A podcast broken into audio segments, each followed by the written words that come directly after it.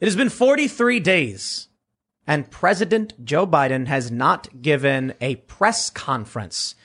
And I guess there's a video going around where it was posted earlier today. Joe Biden is doing some kind of tele press conference and he says, okay, I'm going to, I'm going to take your questions now if that's what I'm supposed to do. And then all of a sudden the camera turns off and then all of a sudden the screen goes to an image that says, thanks for joining. And that was it. No questions allowed. And as we were talking about this, wondering, is this the, is this really the biggest news? I mean, just Joe Biden calling a lid like he normally does. We noticed something. We got Jack Murphy hanging out, What's up, everybody? Good to be here. It's every other Wednesday night. but he was like, where's the State of the Union address? And I was like, well, it's his, it's his, it's his inaugural year. It's his first year. I mean, maybe they don't give one, right? So we went back all the way to 1977. That's how long, that's the, uh, the amount of time where this is unprecedented. So I, don't, I don't want to say unprecedented. I say almost unprecedented because in 1977, Jimmy Carter waited until like April 18th to give a, a, a, speech to the joint session of Congress. We are now on March 3rd. And not only has Joe Biden not given a press conference, not only are they turning off his camera so he can't answer questions, he's not given a State of the Union address. And every president up until 1977, by this time had already done it. Jimmy Carter was the outlier. Again, not unprecedented, but just really creepy combined with everything. Now, look, Jimmy Carter giving the State of the Union, I think in, in April made sense simply because it was Gerald Ford before, uh, Gerald Ford before him, only th- like three days before he was inaugurated, where he gave an address like right up until the last minute. So it seemed like Carter was like, eh, I should probably wait a little bit maybe because it's just too many addresses going to the nation. This Joe Biden stuff is, is, is pretty creepy. And now we got, there's this claim that on March 4th, militia groups are going to storm DC or something. I tell you this, Joe Biden not giving a State of the Union is certainly adding fuel to the fire of these conspiracies. So we're going to talk about that. We got some other cultural stories. We got stuff about a Netflix producer claiming the CPAC stage was a Nazi symbol, but now we know it was actually made by a Democrat. So that's a weird backfiring. And then we have a crazy story. There's, there's uh, an emergency announcement. Birth rates are declining to such an extent it is being called an emergency and a crisis. So we'll talk about these things. As I mentioned, Jack Murphy's hanging out. What's up, everybody? Good to be here. Nice to see everybody sitting in a different chair tonight. Oh. Every other Wednesday. Glad to be here. Thanks for having me. You're very clean, Jack. I Thank like, you. Appreciate it. I get so, a trim up every other Wednesday. Very I'm in here nice and smooth. I never knew until just now. yeah. What's up, everybody? Ian Crossland in the house. Good to see y'all. IanCrossland.net. Yeah, and then I am Sour Patch Lids pushing buttons in the corner as I do. Luke Rudkowski is currently on vacation. Yes. He swears he's coming back, but I'm not sure I believe him. Luke. Because that guy's like, he'll just be like, hey, I'm in, I'm in Cuba. And it's like, what? What? what? are you doing down there? It's like, I'm actually going to Argentina. It's like, uh, okay. In the RV, so, no less. In the RV, yeah. just like on the water and yeah. everything. You know? It's impressive. Well, let, us let's, let, let's, we're going to go through this news. Before we do, head over to timcast.com and become a member because we have a bunch of exclusive episodes, segments, and everything. For those that aren't already members, it, it's not just three clips. Look, I can keep loading more and more. Look, we got we got a full hour talking about kangaroos with yes. Sydney Watson. We have fun we over got, there. We got James O'Keefe for over an hour, talk, just ragging on the media. We got full bonus episodes as well as just a ton of bonus segments. So become a member because in the event that we get banned, which seems possible considering we're in this purge. This is where the content will live. And we're also building up a big network. We've got a new show coming. It's on crime, cults, mysteries, and the paranormal. That's going to be with Cassandra Fairbanks. And it's, it's going to be like evergreen, not super newsy, but this is going to get, these crazy. All, some of the people we're already talking to about coming on and talking about stuff. People are going to be like, how could you have that person in your house? And I'm like, yeah, it's probably a good point, but it's going to be awesome. so make sure, uh, uh, that, that, that is all coming and, uh, sign up there. But let's, let's do this. The first thing I want to show you is a story from Fox News. Biden still hasn't held a press conference after 43 days in office. The subhead for the Fox News article says, quote, I think his people keep him away from the media because they're afraid he might trail off or have difficulty answering basic questions. Which brings me to this video clip from the first. Check this out. I'm, I'm going to play this for you. And I'm happy to take questions if that's what I'm supposed to do, Nance, whatever you want me to do.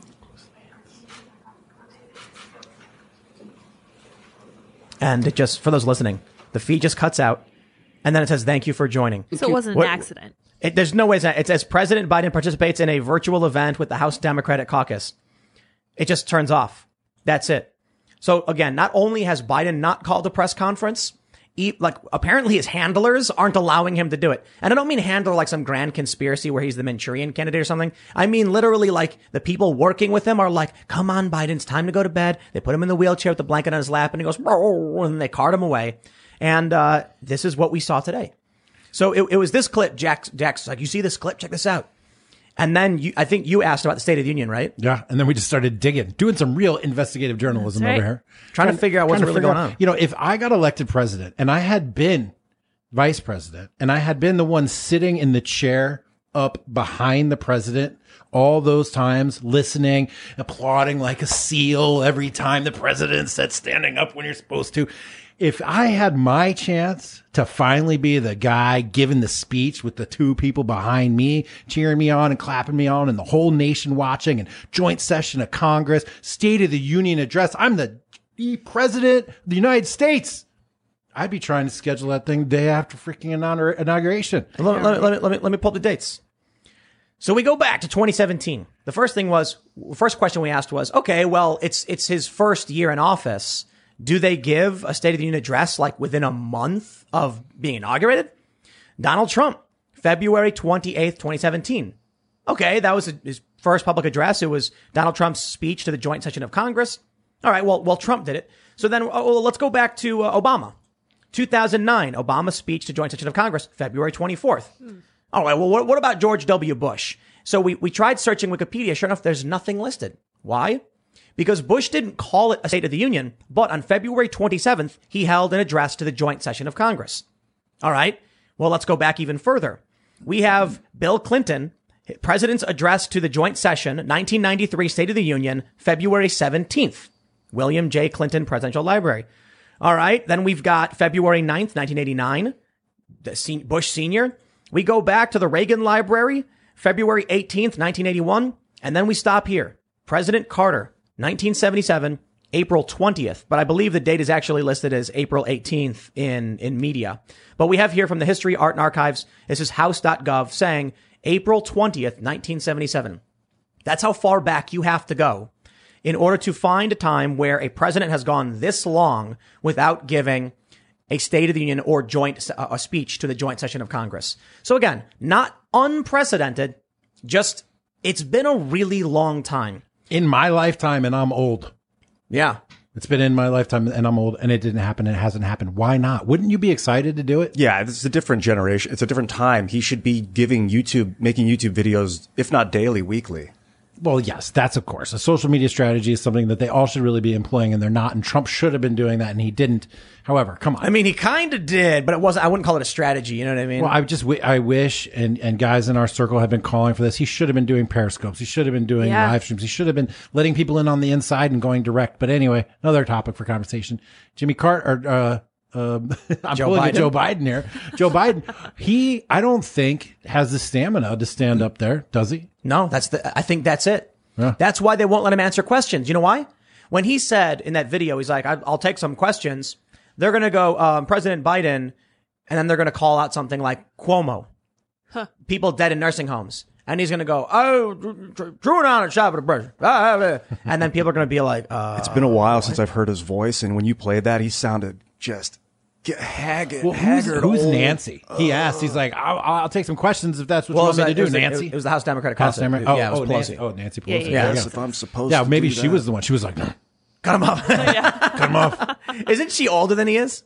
She is, but she does seem to be a little bit more lucid than Spry. he is. Yeah, she's pretty. Yeah, spry. It's all the, spry. it's all Relative. the All Botox. the Botox vodka. I don't know if that's keeping her going, but so, Pickling so I think Biden got an eye lift. Is that what that's called? Yeah, yeah. A facelift. probably he got a lot of work done, He did. and he's a really old guy. Well, imagine what you know. You saw what happened to Obama. You saw what happened to Bush and to Reagan. How the presidency ages people. Yeah, dude. It did not age Trump. I noticed that. Did not a- did not Yeah. age Trump at all. As a matter of enjoyed If fact, anything, it de-aged him. but Biden though he may just disintegrate. Yeah. Did you see the was it the Onion article? I think where it was like uh, presidency ages Biden in first term, and it was a picture of like a corpse just totally rotted. Like the, the crypt keeper from, uh, from Yeah. that old HBO show. I don't know, from maybe years ago. maybe uh, trigger warning Yeah.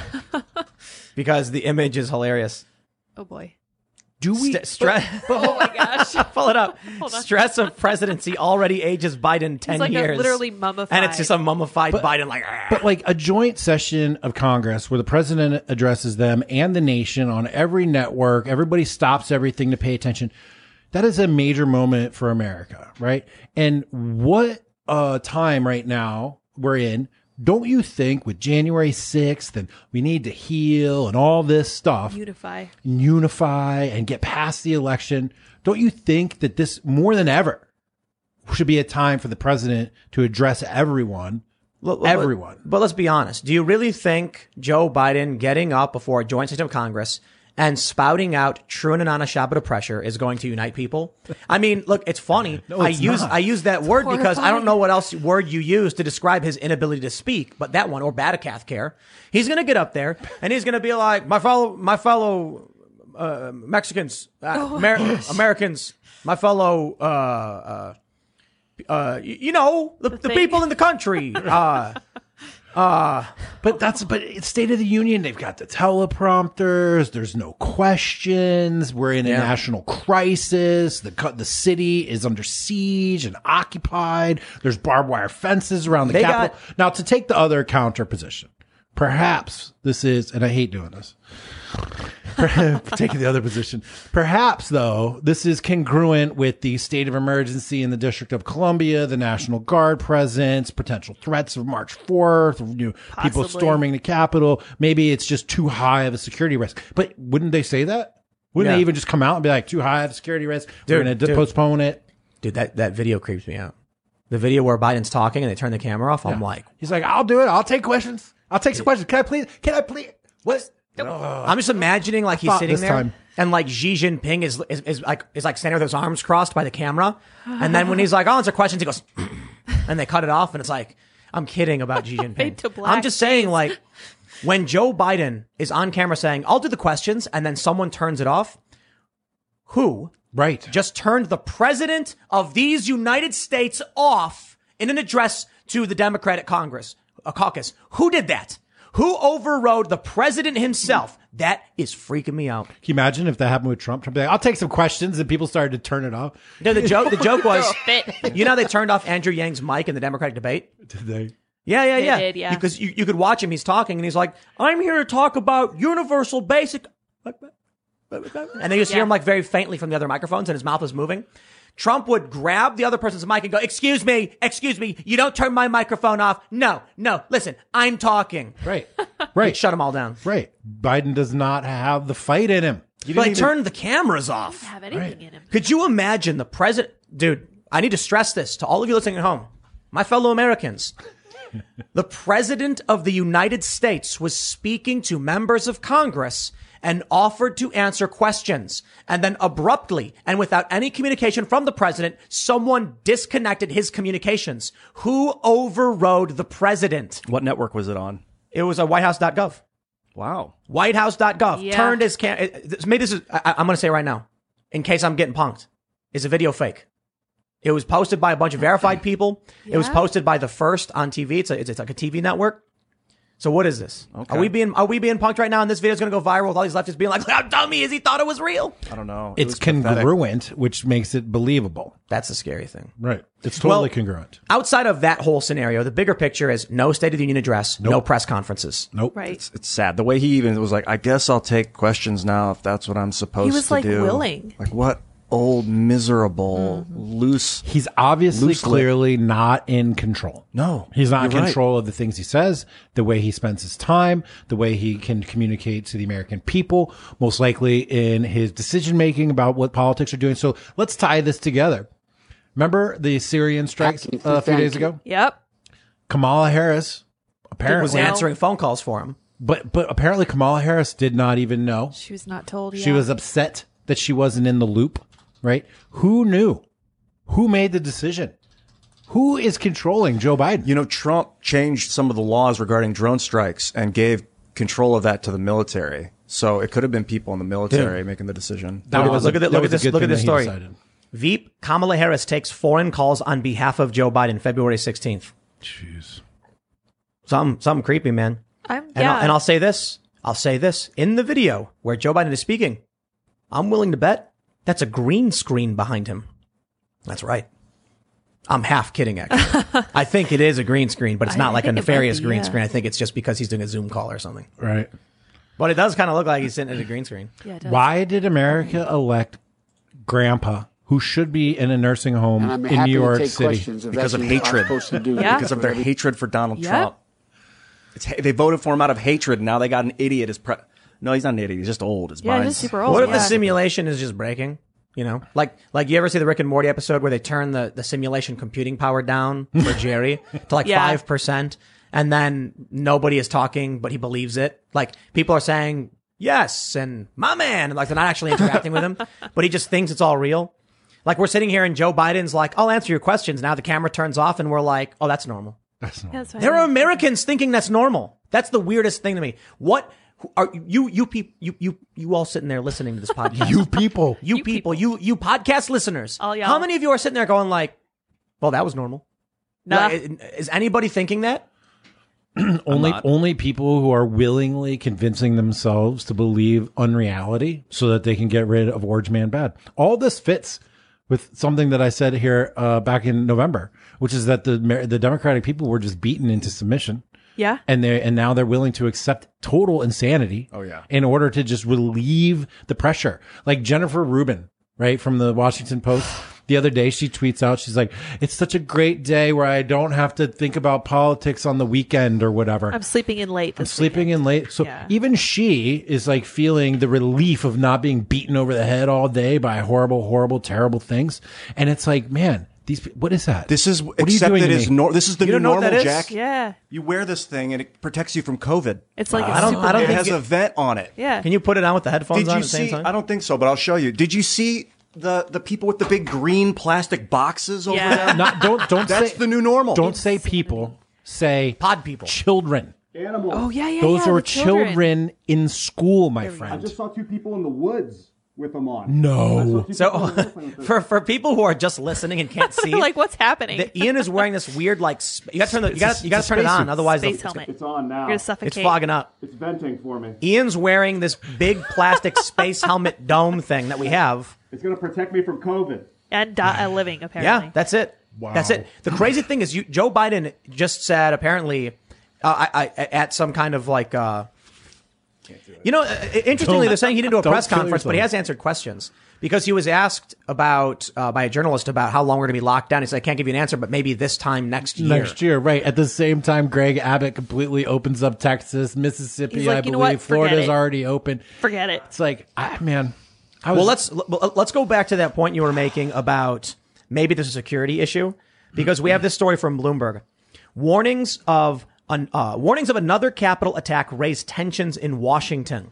Bloomberg's reporting that law enforcement warnings that a militia group may be plotting to attack the U.S. Capitol on Thursday raised tensions again in Washington and helped prompt the House to cancel plans to meet for votes. That could explain why Joe Biden has not given a State of the Union address, as you mentioned. Quote, we have obtained intelligence that shows a possible plot to breach the Capitol by an identified militia group on Thursday, March 4th. The U.S. Capitol Police said in a statement Wednesday. We are taking the intelligence seriously. That alert followed a joint intelligence bulletin late Tuesday from the Homeland Security Department and the Federal Bureau of Investigation about extremists discussing car- carrying out attacks at the Capitol from March 4th to March 6th. Melissa Smislova, a senior Homeland Security official, told two Senate committees about the threat on Wednesday. The police warning did not give specifics, citing sensitive nature of the information. Now, now what's this all about? Why is a militia going to be storming in? Well, Bloomberg says true inauguration day. Representative Michael McCaul, a Texas Republican, told CNN on Wednesday that Trump has a responsibility to defuse the threat by telling his supporters to stand down. Quote, this threat is credible, McCall said. It's real. The March 4th timing coincides with the date linked to conspiracy theories about it being the true inauguration day. Presidents were sworn in on that date until the 20th Amendment to the Constitution shifted the ceremony to January 20th, uh, 20th in 1933. The warnings also come after Capitol Police and federal law enforcement came under severe criticism for not acting faster on intelligence than uh, that the Jan 6 protests could turn violent. The latest warnings caught many in Washington by surprise because they came after a day. They came a day after acting sergeant at arms Timothy Blodgett told lawmakers that Capitol Police had no indication groups would travel to Washington to protest or commit acts of violence. Now, I'll, tell you this. They're saying there's going to be 5,000 National Guards still there. They're keeping the fences and the razor wire. I said nothing was going to happen. That was, I, I, I was saying it. I said, I think nothing's going to happen. I think if people do show up, it's going to be a bunch of people waving little American flags. They're going to go home like conservatives do. And I published a video on January 6th at 1 p.m. where I was like, nothing's happening. It's boring. Trump is speaking. People are going to go home. The session's happening. It's over, everybody. and then literally when that video went live, it was like, Trump supporters have pushed past the barricade. Then 110, they're attacking the cops. And I was like, oh, well, I was wrong. I was absolutely wrong about that. Yeah, but you know the circumstances are completely different. You know, a, a militia. Well, first of all, what militia? Second of all, where did you hear about this? Because if it wasn't on Parler, was it on Facebook? Yeah, no, no. If it was on Facebook, why is Facebook still up? Well, because Facebook is special. yeah, of course they're special. No, they're trying to get Facebook down in some way too. Yeah. Like the left has been going nuts against Facebook. Buzz, I think it was BuzzFeed wrote an article where they were like, this is where the insurrection was planned. And then it was like number, number one is Gab, number two is Parler or whatever. And then number five, it said Facebook. Yup, that's right. Facebook. And they've been attacking Facebook nonstop over it. Yeah. Facebook was where the groups existed where they were talking about, you know, doing this and Facebook didn't do anything about it. Well, if they have credible information and they're monitoring it, why haven't they been talking about where this is chat, this chatter's happening? How do we shut this down? How do we pro- prohibit this? This is a completely different environment. There's literally thousands of armed troops, razor wire, unscalable fences, an impenetrable uh, perimeter. There, no one is coming with small arms into the district to do what? To do right. It's to not- walk into a building and be like, by standing here, I'm on, it's glue. That makes me, uh, you know, you can't, you can't arrest me. I'm the president now. That's not how a country works. No, and Biden, along that vein, Biden doesn't need to be in the Capitol to do a, a, a talk to That's- Congress. that's a good point. To deliver. He could be. This is the thing. We need a creative person in in in that position. I think Andrew Yang would have been a great great example of that. He was super creative, and you need to be working with with the technology we have to to explain and help people. And I mean, it's just so ridiculous. So No, no, no, no. Yeah, you're right. That negates the devil's advocate point you were making. I hated that. I hated doing Hated that. doing it. Joe Biden could give a speech from Anywhere. space. From the moon, Right. yeah. On, Well, per- on he wouldn't Periscope. survive orbit, but you know, he, the launch, the launch, his body would just be. he could he could take his phone and hold it up and be like, "Hey, how's it going, America? You know, peace. Just like uh, you know, my, my, my Americans. You know, everything's good. See you then." People would like him so much better if he did Is that. this too. thing on? Is Yeah. it on? Nancy, is it on? You just use thumb a lot. Is it on? Yeah. And then. Jill Biden walks up and smacks him on the butt, like like with Elizabeth Warren. Remember that? Dude, that was that was messed up. Do you remember that happened? No. Elizabeth Warren was doing was trying to be like AOC, and it was the cringiest thing ever. And she's doing an Instagram live, thinking it's going to connect with young people. and she she's like talking to people, and she's like, "I'm going to go get me a beer." right. I'm going right. to take a beer now. And then, but, but hold on, this was crazy because she's drinking the beer and her husband walks up while she's streaming and oh, he Oh, yeah, smacked her on the butt. Yeah, and she like jumps. and then she said something. She said, "I'm glad you're here. Or I'm happy that you're here." And then Trump tweeted Yes. probably the funniest thing he's ever tweeted. He goes, "What do you mean you're glad he's there? He's supposed to be there. It's his house." that was just a great tweet. I Shocker. loved it. Yeah. No, but a lot of people are responding to this Bloomberg thing saying, dude, no, this is ridiculous. It's the Democrats just being like, help, help, the sky is falling, 1 6, it's the end of the world. Oh, the militias are coming for us. We've always been at war with the white domestic terrorists in the United States. and, and you got to the military industrial complex will use any any uh, possible evidence to, to enhance the mil, the militant nature of this society To gain security powers. Yeah, we got to be careful about It's this. not, stuff. it's not just the military industrial complex. It's just, it's the, it's the, the revolving door between them and government. It's the government agencies, their contractors and the weapons manufacturers are all sitting there being like, well, I like blowing stuff up. Yeah. Don't you like I blowing like getting stuff up? paid to stand there with a gun. I mean- hire my contractors and they'll guard you for no no reason because you're afraid. I think standing there with the gun is more like what the National Guard is doing right now. And I mean, no disrespect to the National Guard. Like the, the Blackwater types. What is that company called now? They keep changing the name because of the controversies. They're the guys who like, they go in and do the real messed up stuff, you know? And I wonder, man, because I, I, I hear this stuff a lot from people who, su- who support that kind of action, that military action. They're like, yeah, well, you wouldn't be living half as good as you are right now if these guys weren't going out there and doing this stuff. Blackwater, private contractors killing Oh, people in the Mideast. Yep, uh, absolutely. Oh, yeah, of there there are course. people who believe like if we're not doing that, you know, the petrodollar falls and then we we collapse and then we're you know that's it. What does America export, man? War, culture, culture, maybe. Yep. Yeah. Culture. Culture is probably one of our biggest exports. Debt. Debt's Yeah. our biggest export. Yeah. Well, so we had we had uh, Ethan Suplee on the show, and he mentioned what a lot of people don't realize about this war is that we're propping up the petrodollar. Yeah, we can go into debt with as much money as we want because we're pointing guns at everybody, basically. So they got to use our dollars no matter what. It could inflate things for Americans, but the economy can't collapse as long as we got guns pointed at people. So that's, I mean, that's the whole, that's the big picture, I guess. Blackwater's called Academy now. Are you sure it's called Academy now? I thought they changed the name. It was just Academy with an I, not Academy now. That'd be funny. Um, and Oh. Academy Now. before that, it was called ZXE. They changed it from Blackwater to Z in 2009, and then to Academi in 2011. Why did they keep changing it? to avoid bad press? Oh, Monsanto did the same thing. It allowed itself to be bought by Bayer. you remember when Marlboro changed their name to Altria as well? Altria No. sounds like a medicine. Right, exactly. I mean, I don't know. I don't know who to believe. I don't know where to put my attention. I just want to know who is pulling the strings. Who's the one that's saying to Biden, don't talk? Who's the one saying maybe you shouldn't do a joint session? Who's the one saying no State of the Union? One of the coolest things about being president has got to be doing the State of the Union when you get 500 people standing up cheering for you, national television, Yeah, 40 super million people. talk, yeah. It's got to be a highlight. I bet you Bill Clinton, when he first got elected, I bet you he was like, man, I can't wait to get this thing done. He did his first one, what, like 28 days, whatever, after inauguration, just enough time to get the speech written, to prepare, Practice, yeah. to practice a whole bunch, to get the logistics down. He was probably, let's do it, let's do it, let's do it. He probably wanted to do it the next day. Joe February, Biden, February 17th. February 17th. Yeah. Less than a month later Yep. less than a month later. And Joe Biden now in this time of of healing. When are you going to heal me, Joe? Yeah, come on, Joe. Come on, fat. This is, heal me. You know, you know, what I was thinking. Do what, what do you think the, the British Crown thought of the founding fathers? Dangerous far right extremists, Yeah, exactly. terrorists. Yeah, sovereign terrorists. citizen Yeah. terrorists. Terrorism, yeah. And under what authority did the founding fathers have to actually declare independence? God.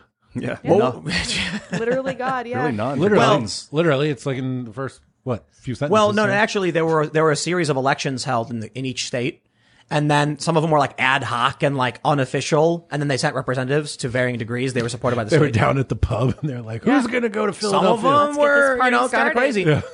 But then imagine this. Imagine if right now, check it out, check it out. That's awesome. What if there was a very large group? What is the, what does the Oath Keepers have? Like 40,000 or something like that? Oh, I don't know. What happens if just a bunch of armed groups in various states said, yeah, we were elected by our communities. We represent them. So we're, we're, we're voting for this. They better have a good document to back it up. That's one of the things the founding fathers had. They were really smart and good. They had a, what was it? They had a list of, was it, was it 14 grievances they were I upset think about? so, Was it yeah. 14? Redress, and yeah, redresses, Yeah, yeah. whatever that, whatever that means. Gotta fix it. Yep. 18th century. And they were talk. also really wealthy, a lot of them, like landowners. hope. It'd be That's like true, if yeah. Elon Musk came together with Jeff Bezos, with Mark Zuckerberg, with us, you know. So, obviously. so was it our oligarchs at the time? No, they be they weren't the Yeah. kings of industry. That's true. They were just well off dudes for the most part. right. It's not quite like Zuckerberg and Well, there, there- Bezos. but there wasn't industry per se. Yeah, there was the East India Trading Company. Well, I the know, biggest but there- company to ever exist, I'm pretty sure. Right, but that, sure, certainly. But this is pre-industrial revolution. This is pre-robber barons. This is pre-mass wealth of every. You know, these are gentlemen farmers, right? Some lawyers, Yeah. some some army guys, right? Uh, legislators. You know, Yeah. uh, and so it wasn't the same kind of power, I don't think. But I do remember studying the American Revolution recently, actually, and seeing the fusion between what was called the cosmopolitan folks, you know, like the people that lived in the city that were all educated, the guys that went and lived in, in France and came back. They had to make uh, an alliance with the religious Zionists who lived in the, the countryside right? Like there were can people, and there still are here in the United States who believe that this is New Zion, that this is this is a place to build. Oh yeah, Oh, yeah, yeah. This is a place to build Zion and and and have new kingdom of God here in the United States. And they were able to link up these networks. The cosmopolitan guys worried about the natural rights and the freedoms and this and that and the taxation and all that. They they joined forces with the religious folks who believed that this was Zion and that they were here to build a new promised land. And they got together because they all wanted their independence. So they had alignment. This was like an early example of a decentralized movement that had alignment, right? Because John Adams and Thomas Jefferson or whatever, they weren't Zionists, right? But they saw they had common alignment there. So they were like, all right, let's do it. And I've read sermons actually from like 1760 and 1770 from preachers in the countryside telling their people about this revolution that's coming because God wants it, because we're here to build New Zion, et cetera, et cetera. And uh, it's just interesting to me to, as we're talking about this, to see who were the characters. Like, what did they have? What did they hold? What kind of power did they have? And what was their motivations? what is, what would be the analogy today? Uh, I don't know, man. I don't think I don't think it's Musk or Bezos. Yeah, but I, but I, I think about it a lot that invoking God when I'm talking about this and the problems and the solutions, like it gets people rallied. And it's kind of scary to use that because I feel like it's like not fair. It's it's kind of like playing the trump card, you know, and and it's almost like I don't necessarily believe. I don't know if there's a God necessarily. I just Well, don't know. But to say it, it works. There are people who will absolutely pretend to be acting on behalf of God because they know that people will be scared or people will be faithful and they'll give power to these individuals who exploit them. That's what I see when I see, I'll put it this way. The Republicans, I think, are, you know, Mitch McConnell looks at all these conservatives and goes, well, who else are you going to vote for? and the Democrats are like, well, I'll say literally anything to you to get you to vote for me because I know as soon as you do, you walk away. Now things are a little bit different though with social media. Seeing these memes come from the left and the right making fun of Biden. The greatest meme ever made, in my opinion, right now. you see the one where it's Big words. It's it's the red button and the blue button. Yeah. And it says vaporizing Syrians. The, the blue one says two thousand dollar checks. Yeah. Instead of the guy being sweating and confused which to pre- which to press, it's Dr. Robotnik laughing maniacally as he reaches for the red button, and it says Joe Biden over it. Yep. It's perfect because not only does the meme work by itself, but it's also a meta meme in that by getting rid of the confused sweating guy and replacing him with an ens- enthusiastic Robotnik reaching for the red button so assuredly, it's just mm, masterpiece. Masterpiece meme. But I, I want to point something about the Founding Fathers. The one thing they had, the biggest advantage, King was 3,000 miles away. Yep. What was he going to do about it? They were having these meetings, they're kicking their feet up. Now the regulars were going around and, and, and acting a fool. But for the most part, when the when the cat is away, the mice will play. That, that's a saying, right? Yeah. So so the king wasn't coming to the, to the colonies, and then we brought we, I brought this up many times. They could write this letter being like, "Yo, king, we out," and they send it on a ship. Three months later, the king gets it, and he's like, oh, "Harum party! Uh, I'm gonna write a strongly worded letter back to them." Three months later, it makes it back, and it's been now six months since they declared independence, and they're acting as a sovereign nation at this point. So they're like, "Bro, that was six months ago. Where you been?" Right, right. We don't have that right now. They had the whole lantern thing all set up. Mm-hmm. One What was that? One by, One if by land, two if by sea. Yep. They were prepared. They were super They prepared. sent they sent that letter off. They're like, let's put some lanterns in place What were Fine. the lanterns for? Were they? to signify if the British were coming by land or by sea. I Yeah, probably one if by land, I'm two if by probably sea. getting all my history wrong. No, my, you're right. my girlfriend's at home right now watching this, being like, "Your history's not right." Sorry, babe. They basically had like the beacon set up. They're like, when you see the regulars, light the beacons, and then you know they put the little lanterns. And Yeah. They also, in addition to having the, the distance um, and the time buffer, they had the French, which were like this giant monarch nation that was willing to go to war for them, basically to destroy England. yeah, well, kind of. They, they, they- they were basically like, we're at war with England, so we're not really helping you so much as you're helping us. Yeah, you know I mean? Symbiotic. And man, they would have had no chance without the French. The French basically bankrupted their economy. Yep. And in order Yeah, for and then and then it caused the French Revolution, and then you know that guy Yes, executed all those other guys. Yeah, Woo, I bet there were a bunch of nobles in France who were like, I regret that decision. hey, I don't. I'm glad they did I'm it, glad. but yeah, they destroyed their economy, and then everybody started starving, and uh, eh, French Revolution. They had other There you go. issues. Okay. and then we got Louisiana. Yeah. There you go. And then we Huge chunk. The Louisiana Napoleon. He, Purchase. he sold, yeah. he sold it to us, right? Yeah. So, so what? Like uh, 25 years later, less.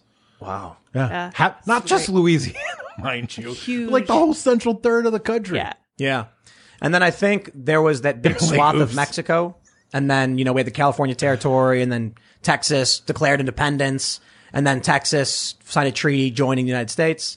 I, I was reading something about how Texas w- could have been five different states. It was it was five different nations within the Texas Republic. Republic. Really? Yeah, right. So and didn't then know uh, that. and and I think this is recently an anniversary maybe of their independence from Mexico. yesterday. Yeah. Yesterday. So I saw I, I looked at the document. Right, they were really good with the documents back then, uh, and they're still good. Well, I guess we're even better with the with the documents Paperwork these days. now.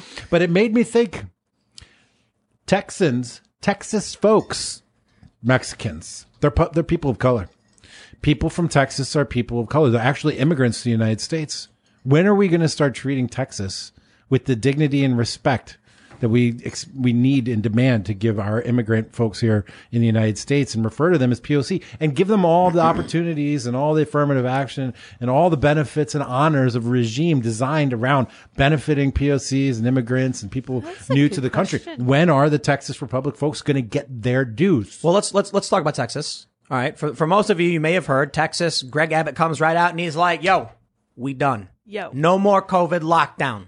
What's that look on your face? It's like hell yeah, man! I'm into it. Let's do it. Good. I'm ready and, to go. and, and what did Joe Biden say? He called them the Neanderthals. Joe Biden, duh. Neanderthal thinking. Biden calls Abbott's decision to open Texas lift mask order big mistake. You know why Joe Biden won't do anything about it? This, the risk of secession is real. It's real. It is. I'm not, it's not my opinion. That is the opinion of Casey Michael. Writing for NBC, pro-Trump Republican secession rhetoric in Texas and elsewhere is more than a punchline.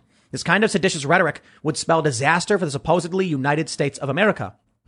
In this article, Yes. dude goes in. I mean, look, I think it's. I think Go. I actually actually agree with them when they say that the risk of secession is legit.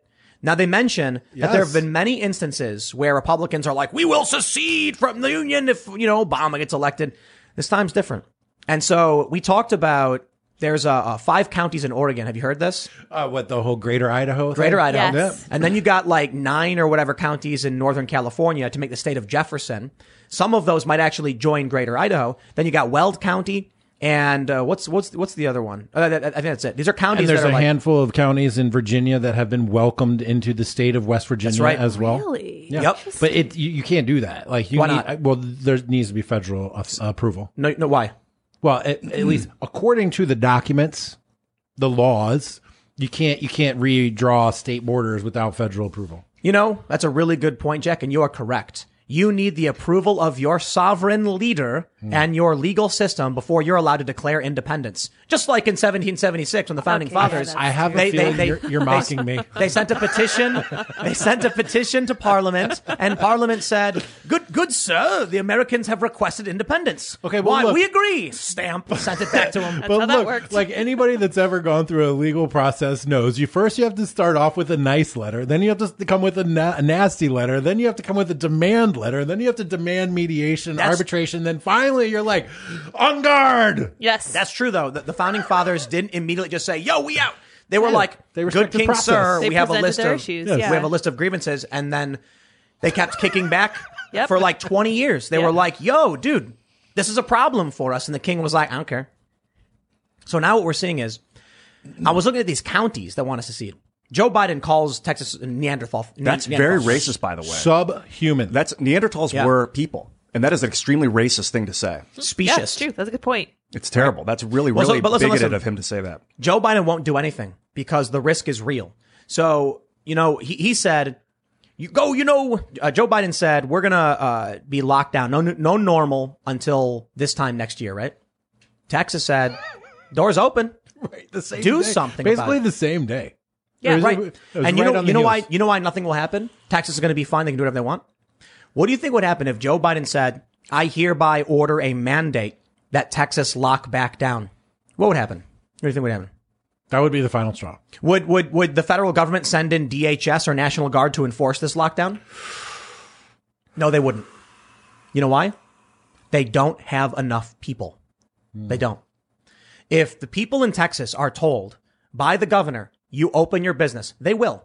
If Joe Biden tries sending people into Texas to shut down their, business, their businesses down, the police in Texas will stop them. That would be civil We've already seen what was it like in Ohio where they said like we'll arrest ATF members for violating Oh, our yeah. gun laws.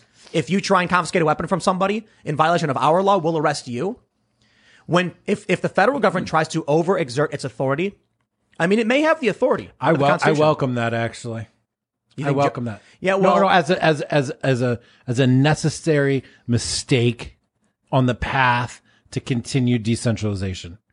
Like we have a serious centralization problem. what Biden is, is a natural in, mistake. In all, in all, in, in biology, in, in in our economy, in science, in technology, in finance, with currencies, we have a centralization problem, right? Because when it's all in the middle, it's huge risks Yeah, you saw the Federal Reserve go down. So right. Oh, yeah, that was so, crazy. So we decentralization of authority is actually on trend with everything else Yeah. that's happening right now. Strategic disconnection has been my theme for the last couple of years.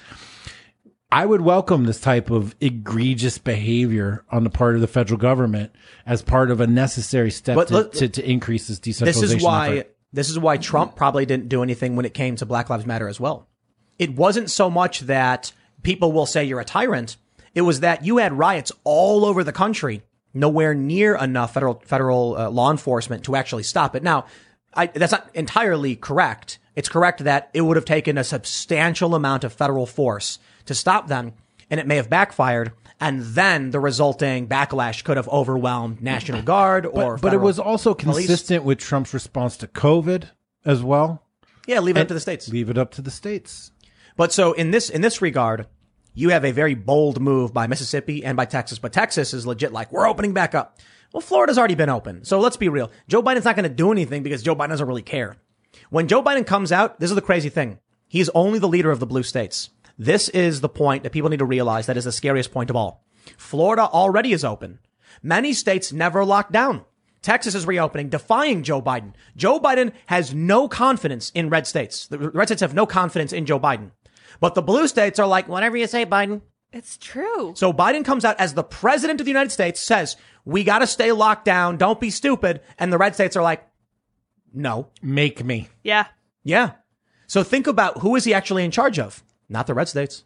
They don't seem to care. Ron DeSantis is ragging on the guy. He's doing whatever he wants. And then what did Biden say? Craziest story we've seen in a long time. Biden threatened travel restrictions into Florida because of what Ron DeSantis was doing. And Ron DeSantis was like, bring it. So this is not the president of the that United. States. He's the president of the blue states. He is. And, and, and I know legally and all that stuff, he, he was inaugurated. The problem I'm talking about is the division between the tribes in this country. South Dakota, we're not locking down. Florida, we're not mm. locking down. Texas, Mississippi. Now I think Louisiana is, is, Yeah. is easing restrictions. They're basically looking at Biden and saying, no. Imagine, maybe this is why they haven't done the State of the Union. Ladies and gentlemen, I'm here to tell you that the State of the Union is weak, pathetic, disgusting. union. There's actually no union. And I'm here and I'm just leading however many, it was like whatever, few handfuls, you know, the, the states, the electoral states that he got elected. That's it. I'm not a, I'm not the president for everybody else. That, I mean, that, that would have to be, that's, that's like the reality. In the in the article before about the militia attack, there's the uh, you know FBI director Chris Chris Wray says domestic extremists pose the greatest threat to the U.S. or whatever, right?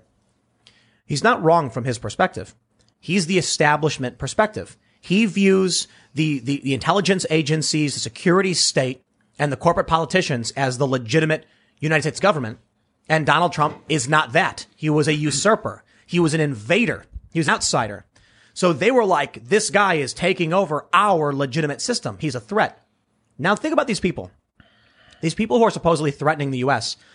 They're not foreigners. They're not uh, swearing allegiance to anything other than the Constitution. And the Constitution. These are American citizens at odds with the existing establishment. you got yourselves a problem. The existing establishment is an occupying force that does not believe in the Constitution of the United States. And the people here in the United States that do believe in the Constitution and do believe in the vision of the founders, there are, when I say insurrectionists, I mean that in the context of there is a dominant occupying force that has captured all of our institutions, captured all the universities, the government, everything and they do not adhere to or believe in the Constitution of the United States or in freedom of liberty or in individual accountability or any of the things that we were founded on.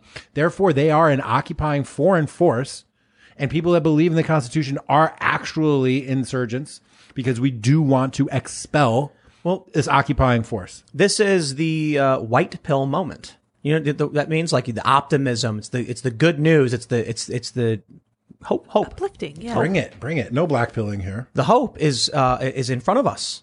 Joe Biden has lost control. He can't even answer questions without someone turning his camera off. The establishment is in free fall. The, Democrat, the, the, the Democrats and Republicans, the establishment politici- po- politicians, are flailing wildly in panic. Turning the president's camera off? Wow, they are scared. Abandoning tradition of addressing the Congress and addressing the people after you've been elected Communicating president. with each other. And what do you think? And, and then when, when he tries to come out saying we got to we got to stay locked down, and all the states are just breaking away and saying F you, no, dude. f you, dude. And what do you think happens if Joe Biden goes, eh, my my fellow Americans, we must uh, ban uh, uh, firearms? what do you think Texas is going to say? They're going to start Yosemite Salmon. Yeah, Very irresponsible, by the way. Once Don't the do that. Racist? The economy Yosemite crashes, Sam, he was, a, he, was a, he was a white, red bearded cowboy. I'm just kidding, but why did Yosemite Sam have a little, little kind of had a beard like you, Little Jack. accent What do you thing? mean? I'm just kidding. He had a white Southern accent. Can't we? No, you just now. Cancel Yeehaw! Yosemite. Anyway, Um, when I say when the economy crashes, because as if you study history, you see it's a cyclical Yeah. crash and rebuild and crash. That Wait, wait, wait. Didn't it just crash this year, bro? 2008, it looked yeah. Yeah. it's crashing. We're in a crash right now, Yeah, basically. If you look at the numbers, Um, you don't need to look at the numbers. Yeah. Like just look at the people who don't have jobs. and the crashes can take years sometimes. you know what's Yes. you know what's funny? You know what's funny? There's like every decade there's a crash. Like something happens. We had the mortgage backed security crisis, and all of a sudden it was like, oh, the market's on fire.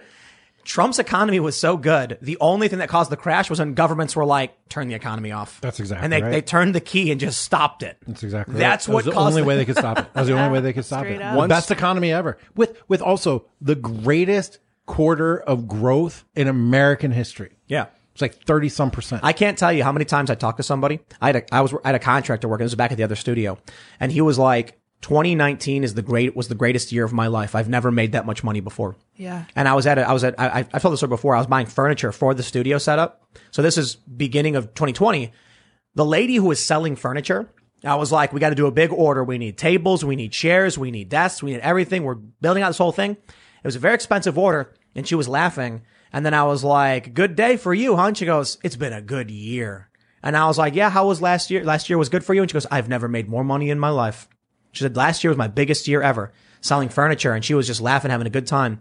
That was the Trump economy. but I could print ten times the money and pay you ten times the value, but then everything that was before, dude. Well, that was since before 2008, M1, M1 been- has been going. No, but but but what's happened in 2020? It's unprecedented. Okay, so it was going like that this, it was going like this, and then truly, dude, Yeah. the whole scale from this part shrinks now because it just goes like this. Oh, so my, my point is when this, it seems like we're headed towards a crash. That's like the last semblance of unity that, in the United States. Obviously, we have our lockdown issues and states by states, state rights. But when that's gone, this money thing, the Bitcoin, the crypto people are going to come up and basically take control Bro, of the country. it's and gonna- we need a document. it's we gonna- have the Constitution. Digital So- Bill of Rights. And we need something like that, the Manila Principles. So we need a we need a Yeah. con a digital constitutional convention that and I, and I mean this in in no way challenging any of the authority of the U.S. Just basically getting people from various industries and various regions to write down what they think matters most to the people where they live and who they represent, so that we can draft. We should start with like thirty principles of what the internet is supposed to grant to people as as a, as an economy, as a communication hub, as entertainment. then we go through them, we whittle down the language, and then find a good I think 10 it's been 15. done. The Manila Principles. Have you heard of them? You should pull them up. There's like six of them. It's basically an Internet Bill of Rights. It's real. It's been done. And I would love for you to pull it up and read it right now. Well, so uh, I want to I want to make this point though. When you mentioned that the Bitcoin people are going to be the ones who take over, Yeah. it's going to be like the fall of the Soviet Union. So, my- so in oligarchs. That's right. That's right. So I I was talking to a friend of mine because everybody knows now I have a friend in Ukraine I, t- I mention her all the time, and I was like, well, it was really interesting. I went there and I was, you know, you lived, you were born in the Soviet Union. You were a little kid when the Soviet Union collapsed. How did these oligarchs come to power in these past couple of decades when everybody was under the boot of Russia?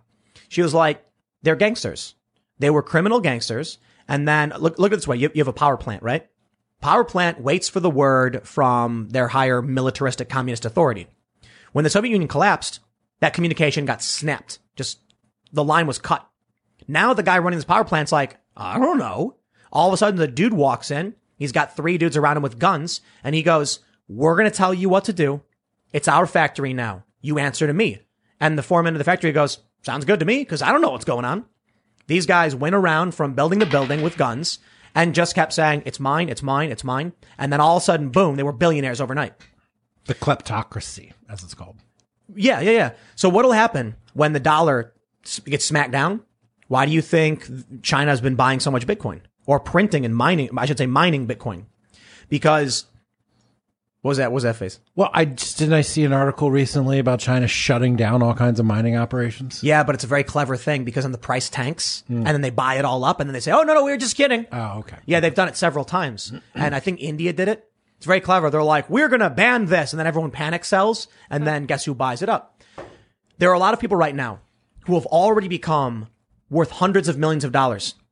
There's one really funny tweet I saw. Some guy said, looking at my account with 15 Bitcoin in it on the computer that I lost or whatever. And it's just like, cause you can actually see the number. You can see the, the, the, the, the, uh, the address Right. in the blockchain. And he's like, that's mine, but I can't get it. There are a lot of people who have Bitcoin. They maybe even bought in was a couple hundred bucks and now it's at like 50 grand. 50 grand. That it is in your faces, man. We are watching the value of the dollar be, evaporate. One of the craziest stories I saw. Do you know that fast food prices have been skyrocketing? Nobody noticed this. People don't pay attention because we're frogs boiling in a pot. I was reading a story about how the cost of fast food meals in the past year have gone up like 40 or 50%. Wow. Yeah. Restaurants have also skyrocketed. And there's a graph showing the cost of food going up. It's getting, it's I remember happening. 49 cent crunchy tacos at Taco Bell. Oh man. When they go on 39 cent. Come on, bro. I remember five McDonald's cheeseburgers for two bucks. Yeah. Wow. Cause I'm old. I already established this. I'm Is that old. some 80s? remember the dollar menu, dude? I remember that wasn't that long ago. So what are they now? They're now. like $11 meals, happy yeah. meals and stuff. Yeah, yeah. So, so like no, a, stand- $11. What's like, yeah, they, a, yeah, they are like bro. a Big Mac's 529 or something. I'm going to stop in on the way home. I'm going to, I'm going to price, I'm price. You better yeah, do it. A Big Mac was 229. York City. You know how much a, a, a number one's New going York to cost in City, New York? okay. Probably like 15 bucks, 20 bucks. New York City. No. That's a New And that's York. before a fifteen dollar minimum wage. Yep, there Yep. you go. So listen, listen. Ian, Ian makes a good point. The people who are holding Bitcoin are going to wake up one day and be the new oligarchs. Definitely. But we have a constitution, so it'll be different than Russia as long as we adhere Right. to it. And the Manila Principles, which is like a digital, I think we can integrate it into our U.S. constitution. Um, well, well, let's let's. I could read some of We'll, them. we'll, we'll, we'll, we'll pull that up in a bit. Maybe, maybe Yeah, there's six I, of them. I, have got. I want to. I want to talk about something else because I think this matters. Biden slashes stimulus checks for Americans making more than eighty thousand dollars. President bows to pressure from moderate Democrats and will hand out fewer direct payments than under Trump. Fewer than under Trump. Which moderate Talk Democrats about- are this? But just can I just can I just talk about how brutal it must be to have voted for Joe Biden, thinking the Democrats were going to get you this check, and now you're being told by the news actually Trump was trying to get you more. That is got to be like a kick in the balls. You know those tweets where people are like, you know, you you sure are like, you know, spending a lot of money when you owe me money, right? It's Yeah. like, it's like these Yep. tweets. It's like you sure are, you know, vaporizing Syrians when you owe me a lot of money. a lot man. of Syrians. Biden's yep. uh sure got a lot of money for somebody who owes me two thousand dollars. Exactly. Sure, sure got a lot of money for missiles. Yeah, It's like that. How insane is it? We're the only country in the world where they force everybody out of their jobs and stay home and then don't give them any money to make up for it. Look at I, I pulled what the, I pulled the meme up. insanity is this? I pulled this meme up. Tim's finest been co-opted. It's not. I didn't make it. I just saw people sharing it and I reposted it. I don't know who made it. It's yours now. It is the hand pushing one of the two buttons, vaporizing Syrians is red, and $2,000 checks is blue. And then it's Dr. Robotnik, Jim Carrey going and pressing the red button.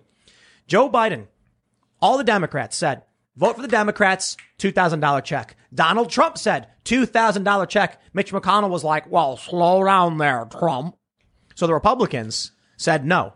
The Democrats said yes, and everyone said, I'll vote for the Democrats. And then the Democrats, it's, it's, it's, it's wonderful. It's like, they gave, they all voted to give the one ring to Joe Biden and they followed him into the fires, you know, of Mount Doom.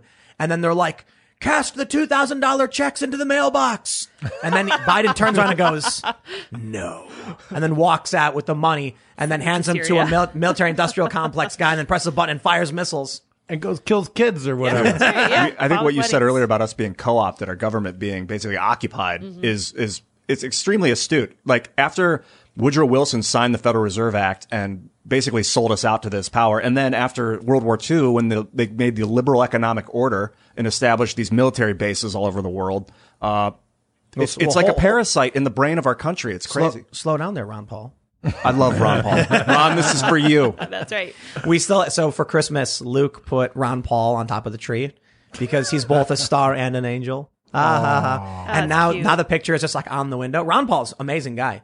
And I always tell people that the reason, uh, have you seen that video that's going viral from 1988? yes, of course. Where him on so more on more not more on Maury. No, no, no, no. I don't know who it is. Uh, it was just one of those shock jock hosts Right. from that time period. It was so It good. Ron Maury Paul Povich, is it a was, uh, legend. It was amazing. He's a living legend. And then he's like, "Yeah, and by the way, you fatty, you should lose some weight too." No, no, he was like, the government can't make you a good person. Right. Why don't they? Why don't they put you on a diet? You're a little overweight. And the guy's like, oh, how dare you? It's a good point. Like I'm a doctor. It's he is. A, And yeah, he, he's a doctor. and he was probably right. Yeah. Oh, the he government can't make you be a good person. So I'm thinking about this parasite in the brain of our country and how do you remove a parasite without it killing the host? Because this You drink parasite this will blue goo, like this blue. Right. liquid. You can't yank it out because it will kill the host. You Yeah. can't, you can try and kill it, but if it knows you're trying to kill it, it will kill the host. Likely. Not- so not you need to subvert it.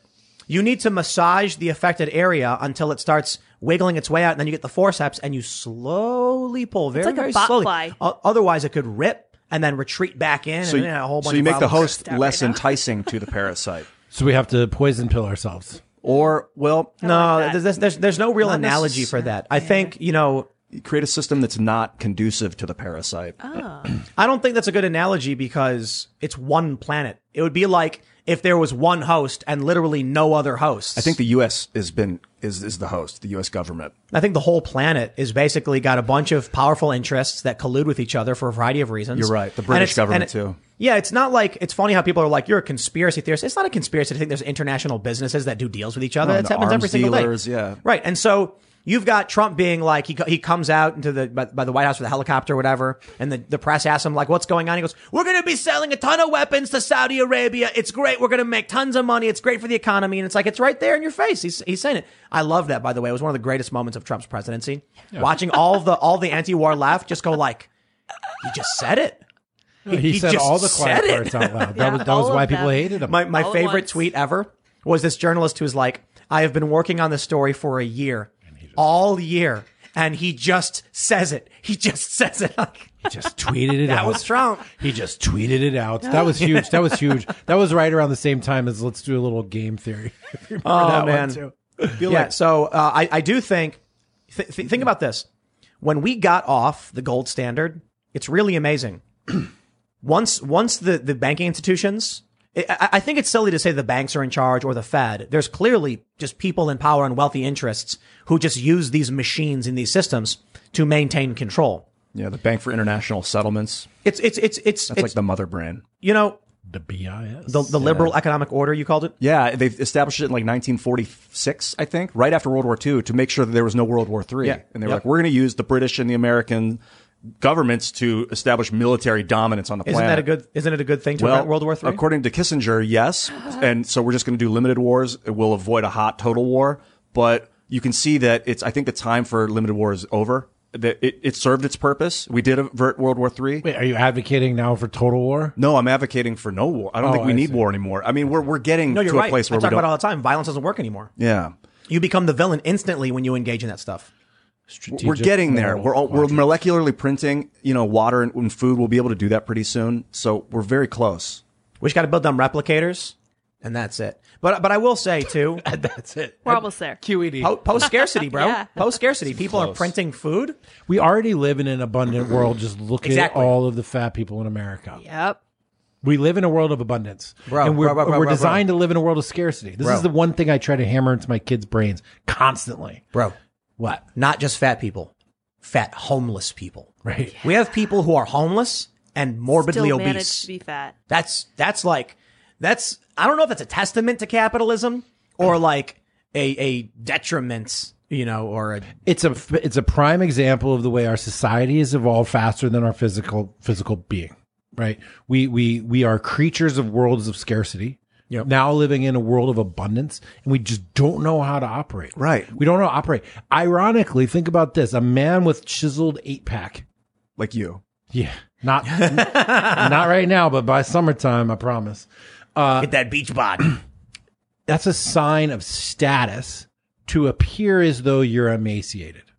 Yeah. Like, Yeah. what is that? Yes. Has the world turned upside But these down these, on its these head? guys, these guys who do the, the like the photo shoots of the super muscles and everything, they dehydrate themselves. Oh yeah, of course. You have to drop a lot of the water so that the muscles come through the skin better. Yeah, and there was top down lighting is always really Seems good. healthy. too. Yeah. I was I was I think I was reading something from Jason Momoa, who was Aquaman, and he posted a picture. Something happened where like he was at the beach and they posted a photo saying he's really let himself go. And he literally didn't. He was still doing the training program. He was just like, it's crazy that you think just like having skin and looking this way, having like hydrated skin, you think is letting yourself go because they're so used to these movies where they're like emaciated. Let me just say one thing. If you've ever seen Brad Pitt in Fight Club, Thor with his shirt off for a second, or the Wolverine or whatever, just know that those guys, they train like six months for that one day, for that one shot where they have their shirt off. And that is not real and that is not sustained. And that's with guys that are on steroids with personal trainers and personal chefs.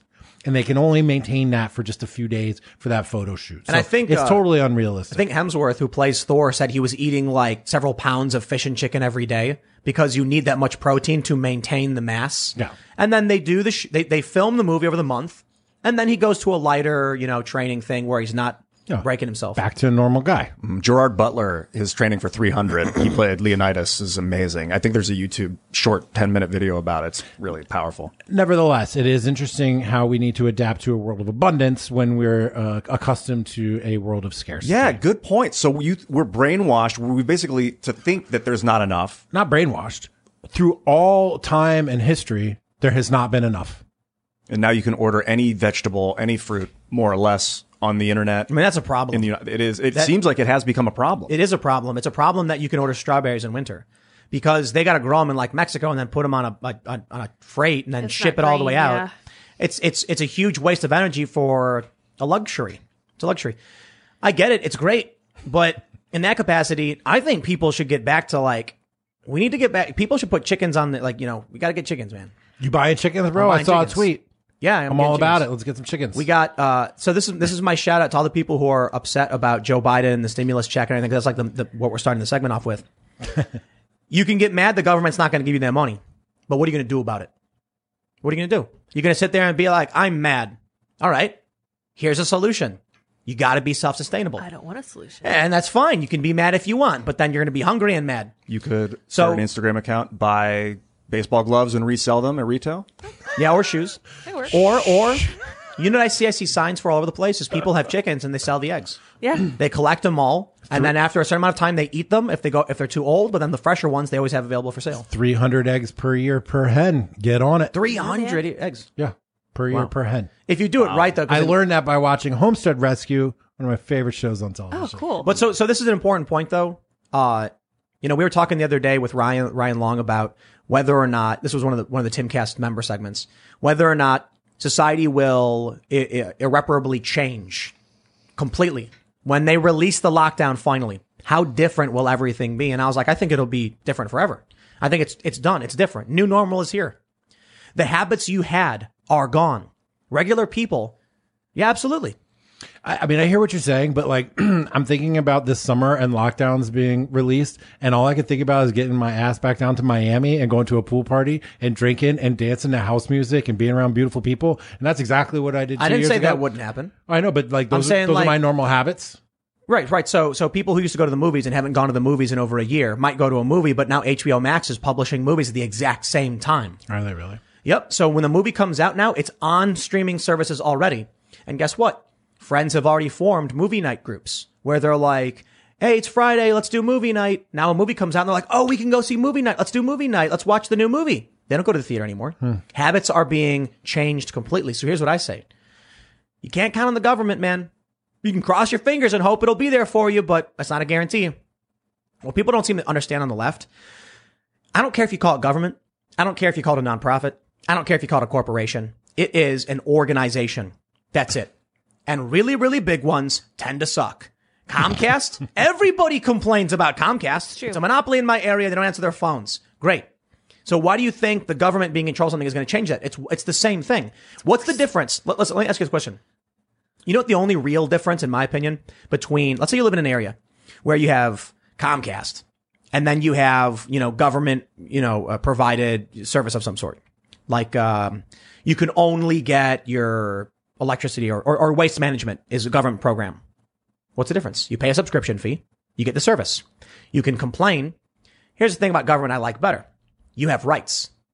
If you have a problem with government, you can escalate it to the authorities. Mm-hmm. These private corporations like Facebook or Comcast can do whatever. What are you going to do? I'm suing them because they won't give me internet. You can try. Maybe there's a reason they might give you the internet, or they'll just be like, "Sorry, too bad, go home." And you can vote the government people out of power if they do a poor job. So- So, there's that incentive. So that's what. So what I'm saying is, I think a monopoly, with a, a private monopoly, is worse than a public monopoly. But you need to understand the difference is very, very slim. If you say the government should run this entire system right here, you're basically saying, I want a massive mono- I want Comcast taking care of my healthcare. Ah, I don't know about all that.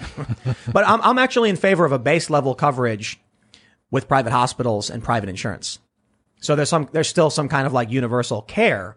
I, I've often talked about this. Maybe what we really need is that the government acts as a referee or provides vouchers, and that's it. There's no government run healthcare. There's no government run uh, schools. It's vouchers. We, we all pay into taxes. Then the government says we make sure people don't go b- below a th- certain threshold. People who are wealthier are going to naturally pay more because 10% of a million is way more than 10% of a hundred. And that means poor people will get access by voucher to these programs. But does that mean that taxpayers have to pay for the vouchers? And Yes. So that it's still lining the pockets of these exorbitant prices of these private medical industry. but now you've got you- you've got competition. You simplify the system. I'm not saying it's a perfect idea. I'm saying it it, it might be a way. This the, it might be a good solution, right? Because we've talked to um, who, who's the, who's the uh, I'm forgetting the guy's name. The the uh, DeAngelis, Corey DeAngelis. Oh, yeah. Corey, Corey a, a private a, a school, School choice, choice. guy. Yeah, he's a great guy. But we we've also talked about police choice, fire department choice, Every kind of hospital choice. choice. I mean, it makes a lot of sense. What if you, you got vouchers for specific services and then you had to choose who delivered those services? You'd have market competition Freer with, market. with a public guarantee. Or, or we could just stop taxing everybody so much, let you have your money, and then go make your You own can decisions. Right. The want. problem with that is there are people who like, I don't like the idea. Look, I'm a bit left in that regard. I don't like, I don't like the idea that somebody works at McDonald's full time, 80 hours a week, maybe double time, and they can't go to the doctor. Hmm. So what happens is then you have extremely wealthy people. You want to argue flat tax or progressive tax? Fine. The simple, the simple answer is if some dude makes a million bucks and pays 10%, he's paying more than someone who makes a thousand bucks and is paying 10%. He's paying more to taxes. So that will help offset the costs only a little bit, to be completely honest. And I, I am a fan of the progressive tax. And I think then we have a base level so people aren't, you know, going medically bankrupt. charter schools is something I know a lot about. I spent 10 years working in charter schools. I was a executive director of a multiple different charter schools. I was a top regulator at one of the most advanced charter school uh, regulators in the country. I know school choice. It is a radical right wing public policy experiment uh, because it is. It's about solving what was a public issue with private entities, right? So charter schools are privately owned, publicly funded. And the same concept could apply to everything like you just said, police, fire, medical. And what we've seen with charter schools is that they deliver per dollar better results right? Per on a per dollar basis. And what we've seen in Washington D.C. is that uh, about half of the, the the students in D.C. go to charter schools. And what happened at the beginning is charter schools at first outperformed, but now that it's actually half and half, they're actually performing relatively the same, right? So that means that they're delivering the same product, but they do it with far less money. Yeah. They do it with far less money. They have far more, they're far more nimble. They can be shut down if they're terrible schools and they don't meet standards. It's a really good system. And the irony for me in working in that environment is that truly a radical right wing policy experiment implemented in DC by Georgia senators in the 90s, right? Republicans completely staffed by radical left-wing social justice warriors that have no idea that they're participating in the deconstruction of the federal government that they that they so love and hold and hold dear. But I I, I would love to see this thing see it expanded. But what happens though, you know, same arguments as they make about charter schools. It's like, well, what happens when you know the rich people get all the good cops and the poor people get all the bad cops, or you rich people get all the good The vouchers are equal, bro. The vouchers are equal. Yeah. So when it comes to certain services, everybody has the same vouchers. I see. Oh, I see. You're just like, I get fire service from this company. I can just choose to go to this company or that company. But they're local. That's the problem is like if, if everybody in one area wants the good cops and they pay their vouchers to it, and then all these people in different area also want the good cops and pay their vouchers. into So it. then population density will lead to better, so then, wealthier so then a new police department will open up to serve that demand. oh, Yeah. interesting. Yep. It's an interesting idea. Uh, I'd like to see it explored, you know, a little bit better. I don't, I don't know. I don't, Ain't don't gonna happen in this administration, Well- my friend. They hate school choice more than they hate, you know, Syrians and Well, dropping 'cause they bombs like, on their head. They like the teachers vote. They want those votes. yep. Well, I'll tell you this, my friends. The excellent, the perfect opportunity to segue, uh, ain't gonna be nothing for the teachers to teach. We got this story from CBS this morning. Experts sound the alarm on declining birth rates among younger generations. Quote, it's a crisis. Before I read this, I want to tell you guys a story. Um, you guys may be aware that I have a, a music video that I've produced. It's I called like it. Will of the People. I enjoy that song It is, greatly. it is a, it is a song. I made it, and I decided to just try. I'm gonna run an ad. That's just a snip of the song, and then if people click it, they get brought to the full song, just to see how it performs and see if like there's a way to actually, you know, most people who who do songs and, and entertainment have big marketing budgets. I don't, but I was like, let's let's buy some Google ads, see what happens. So I go into Google AdSense, and I'm like, the people who will like this song are fans of you know rock music, like indie rock kind of stuff. Probably, I think people who are into news and politics. Google gave me a demographic breakdown of the people on YouTube who watch news. This was a crazy thing. 66% they say are men. They are, uh, uh, most of them, the, the, the plurality are between the ages of 35 and 44. And around, I think it's like 65 to 70% have no family. That to me was crazy. Wait, Wow. tho- those are the people of that bought your song? No, no, no, These no, are no, Just no. the people that are This is- more interested in politics. Yes. The, so Google basically told me that the people who are interested in politics on YouTube tend to be 35 to 44 with no family. Makes sense. If you have And a men. family, you're, you focus on the family less so than on the surrounding. I Definitely, could you have imagine. far less time for news and media consumption. But I, but I, right? I have right. I have I have three kids. When I had two kids under two, there there is a gap in my cultural understanding of the world that started uh, around 2006. It goes to about 2009. I people ask me when I started dating after my divorce, they're like, "Have you seen this movie? Did you hear this song? Did you do this thing?" Like, what are you I talking was, about? I was sleeping. I have no idea what you're talking about. You just have no time to consume anything. Well, so, so this is interesting because I, I saw that and I was just surprised at how many dudes don't have families that are, I'm going to be 35 in a week. I don't got any kids. So we have the story from, from CBS. They say new data is confirming a baby boom that some doctors expected was actually a baby bust. So this is actually, that sounds like good news. Health departments in more than two dozen states provided records to CBS News showing a 7% drop. Wait, what? In births in December, nine months after the first lockdowns began. Researchers say it continues it continues a much bigger plunge in fertility in recent decades. The number of babies the average woman in the U.S. is expected to deliver has dropped from nearly four in the 1950s to less than two today. The drop could present an entirely different risk to society than one that was first warned about decades ago, when an apocalyptic fear gripped America in the 60s and 70s. The stakes in this battle are far greater than any other we've ever fought, Walter Cronkite said in, the, in a 1970 CBS News broadcast. The experts we interviewed told us population was the fundamental crisis. As the world stampeded towards 10 billion people, many researchers back then predicted that overpopulation would ruin humanity.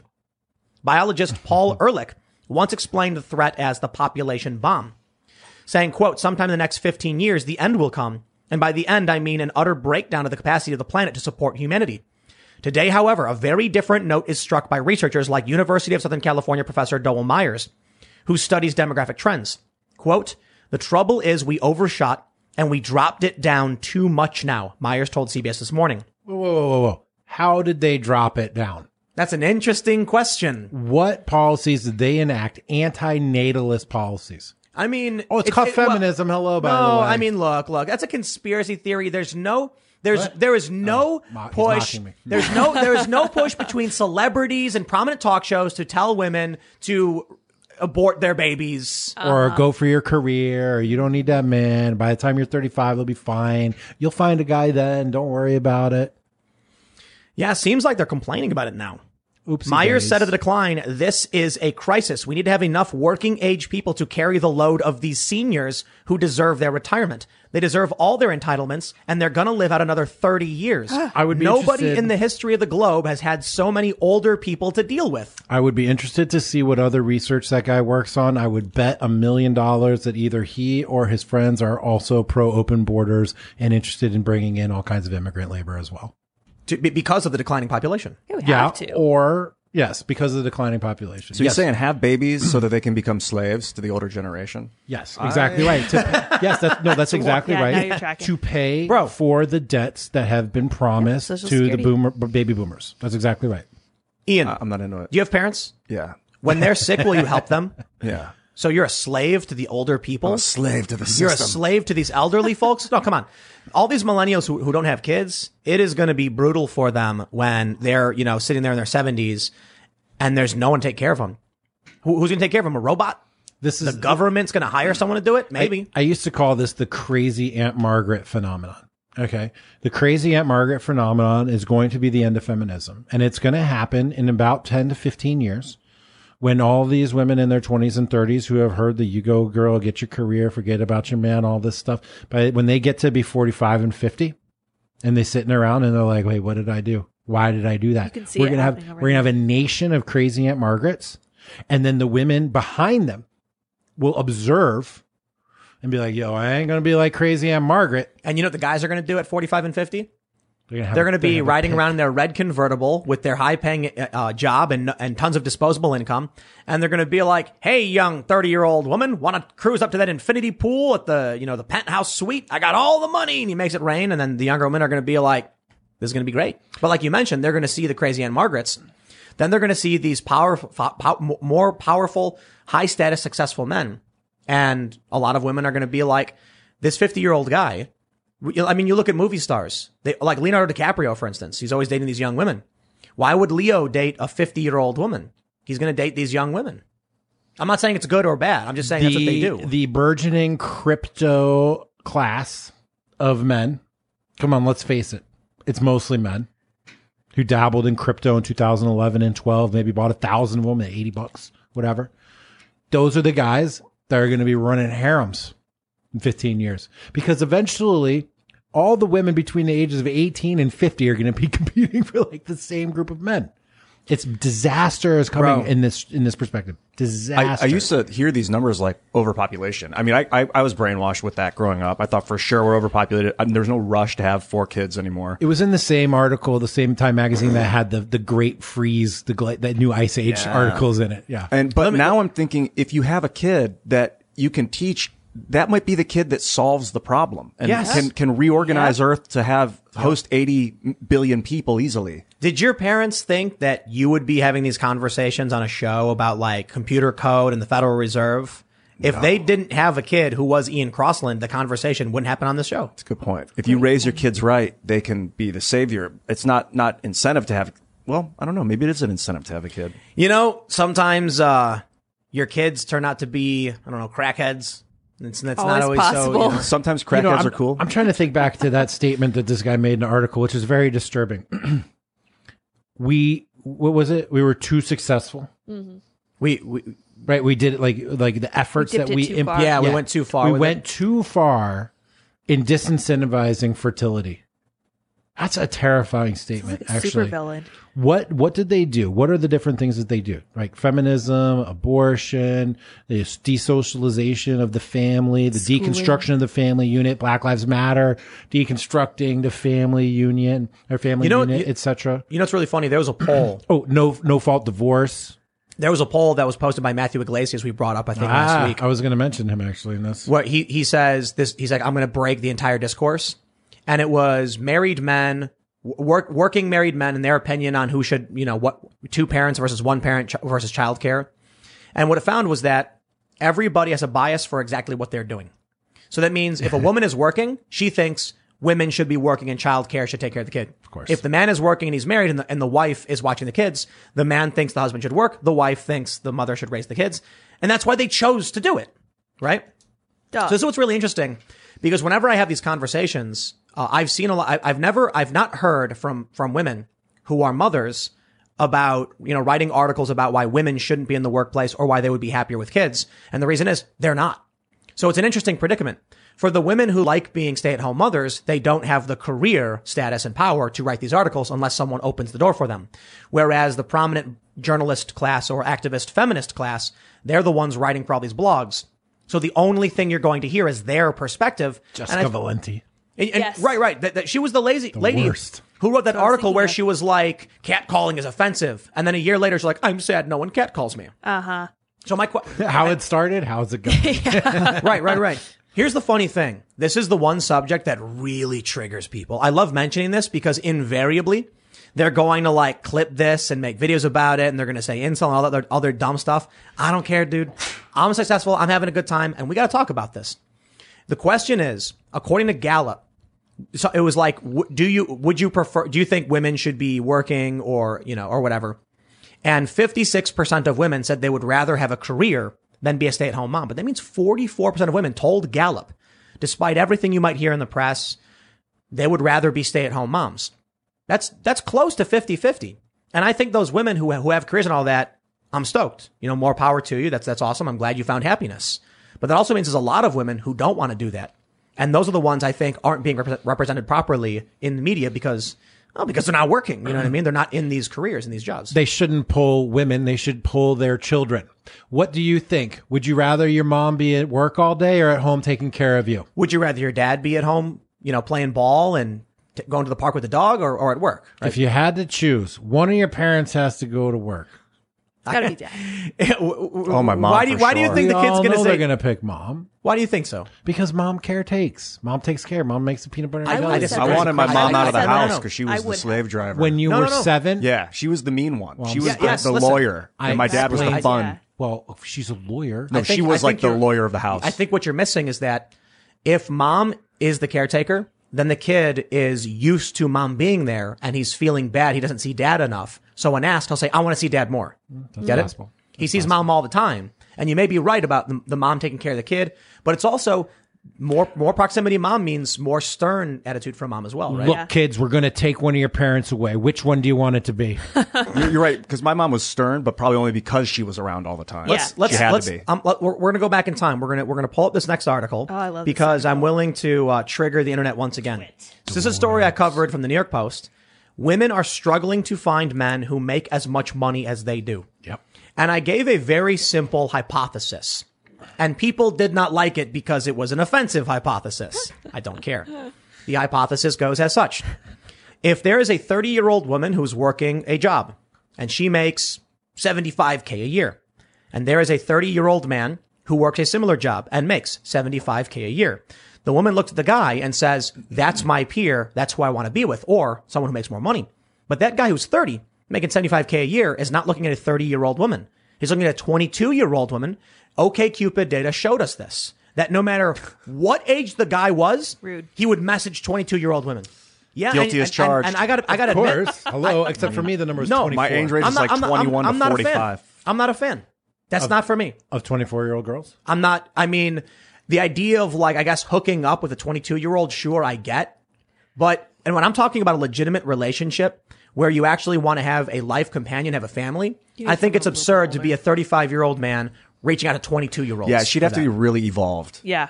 That's, and that's, and that's, That's why I said tw- 22. No, 24. but even, even 24, eh. 26 I've, best I've had three significant relationships in my life, and each one of them began with a girl who was 24. When I was 24, when I was 30, when, Well, I, was, so let- let- I was 40. Let me, let, let me read this. Let me read this. Okay. The New York Post writes, the country is facing a crisis of broke dudes. According to new research from Cornell University and its left successful single, uh, successful ladies single and disgruntled. I wonder if they mis- misunderstood the data. When they ask women, are you finding men your age who, who have money?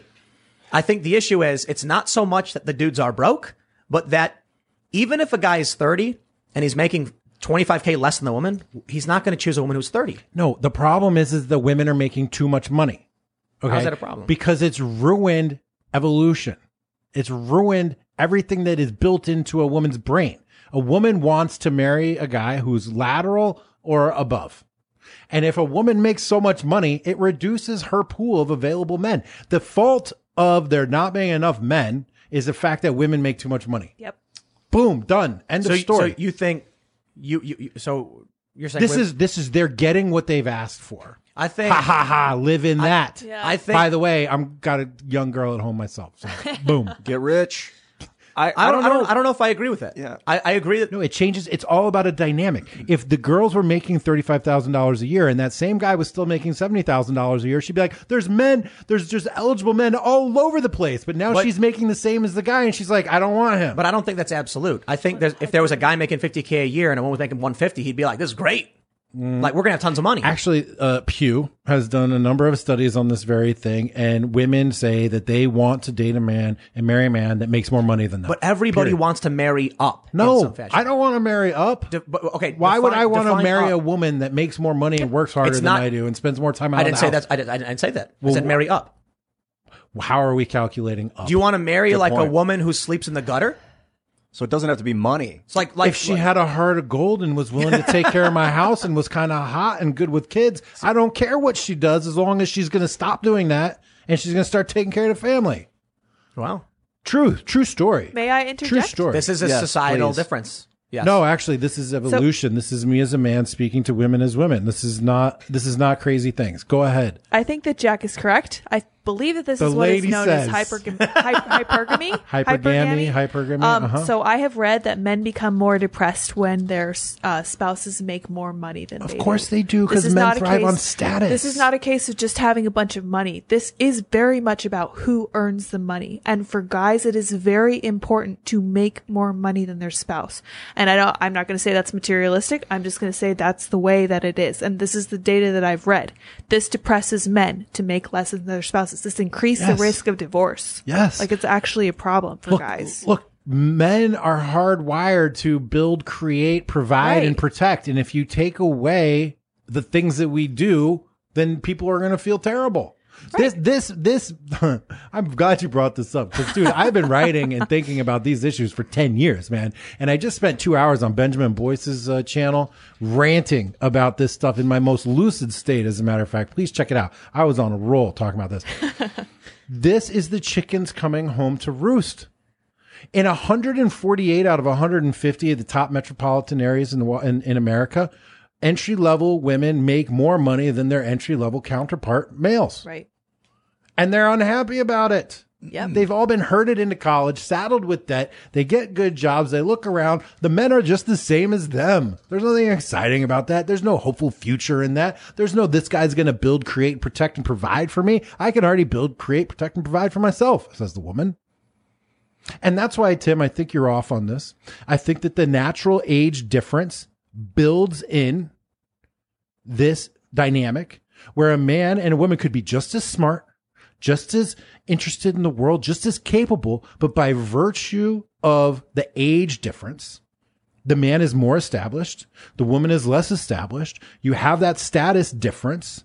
The man can provide and protect, the woman can nurture and love and caretake, and people are happier that way. I strongly recommend men don't get married until you're 35, until your career is established, you got your money, and then definitely look for a woman who's about 10 years younger than you. That is 100% What, my what was advice. what was the Pew research you're talking about? Because I'm trying to find it. Pew Research, uh, consistent studies that show me- uh, women uh, prefer to marry a man that makes either as much money as them or more, Or more, yeah. or more, never less, never less.